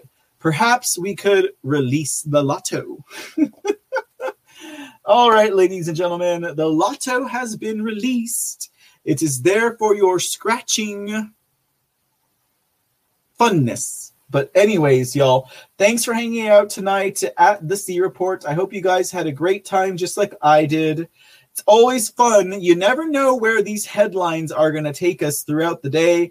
They could take us here, they could take us there, they could take us really quite anywhere. But uh, as long as I'm hanging with you guys, I can always, always, always look forward to a good time. Now, don't forget, if you have a chance, head on over to where are we at? thecreport.com, where I'm going to be posting all my backlogged articles, and I got some new articles coming quite soon for you guys. And uh, uh, I don't know. I mean, uh, the C report runs off of WordPress.com. Now, WordPress is the server host. So um, if you if you like, you're able to RSS feed it. You're able to subscribe to it or follow it. I guess is what they would call it. Uh, and then that way, they will drop uh, any of my articles over into your they'll drop any of my articles over into your email. And then that way you don't even have to go back to the website. But if you want to see what I got to say, uh, it'll be there for you. And then also, if you get a chance, make sure you pop on over to anchor.fm slash the C Report or just search for the C Report on any of your favorite podcast platforms um, and then subscribe or follow there. Um, when you do that, every time my ad plays, I get a little bit of revenue, but hey, a little goes a long way. Um, especially when we're in those uh, those uh, those tight times, because I would rather you guys take care of yourself and your family before you donate uh, to the C Report. But if you do appreciate the work that I do here at the C Report, then by all means, gold pills or you know get a hold of me at my Cash App. It's there on the screen for you guys. I really got to get a hold of the um, uh, of the Pilled crew and have them change my address there at Pilled and also at uh, the Foxhole app. Although that address that is there at Pilled and at the Foxhole app it does still tie to my personal account. So you wouldn't have to worry about it going somewhere else. It would still uh, it would still go to fund the c report and everything that we're doing here. Every little bit helps. And so i most definitely thank you all for being a part of that and for donating. For tonight we had just v uh, joy for trump ohio kimmy ohio kimmy dragon energy 45 123 skg ohio kimmy and 123 skg uh, donating gold pills tonight. So again, I thank you all very much for your donations, and I thank you all. Oh, Tam Gurrell, thank you for the can that came in. I think just now. What does it say? Your photo. Did I show a picture of you, Tam Gurrell? My bad. Nope. You'll have to explain that to me a little bit later. But anyways, all right, guys thanks for hanging out. I appreciate you guys. I appreciate you all being there with me today, as always. Now, let me make sure I get to scratch my gold pill before I sign out for the night. I mean, my scratch off. Oh, look at that. I won a gold pill. How did it know before I even claimed it? That's what I want to know. Okay. All right. I only get one for today. All right, y'all. Y'all have a great evening. We'll see you all next time. Deplore Laura and also uh, Doreen Mark over in Twitch. Thanks for hanging out and holding the lights up. We'll see you next time. And until then, you guys have a great night. God bless and God bless America.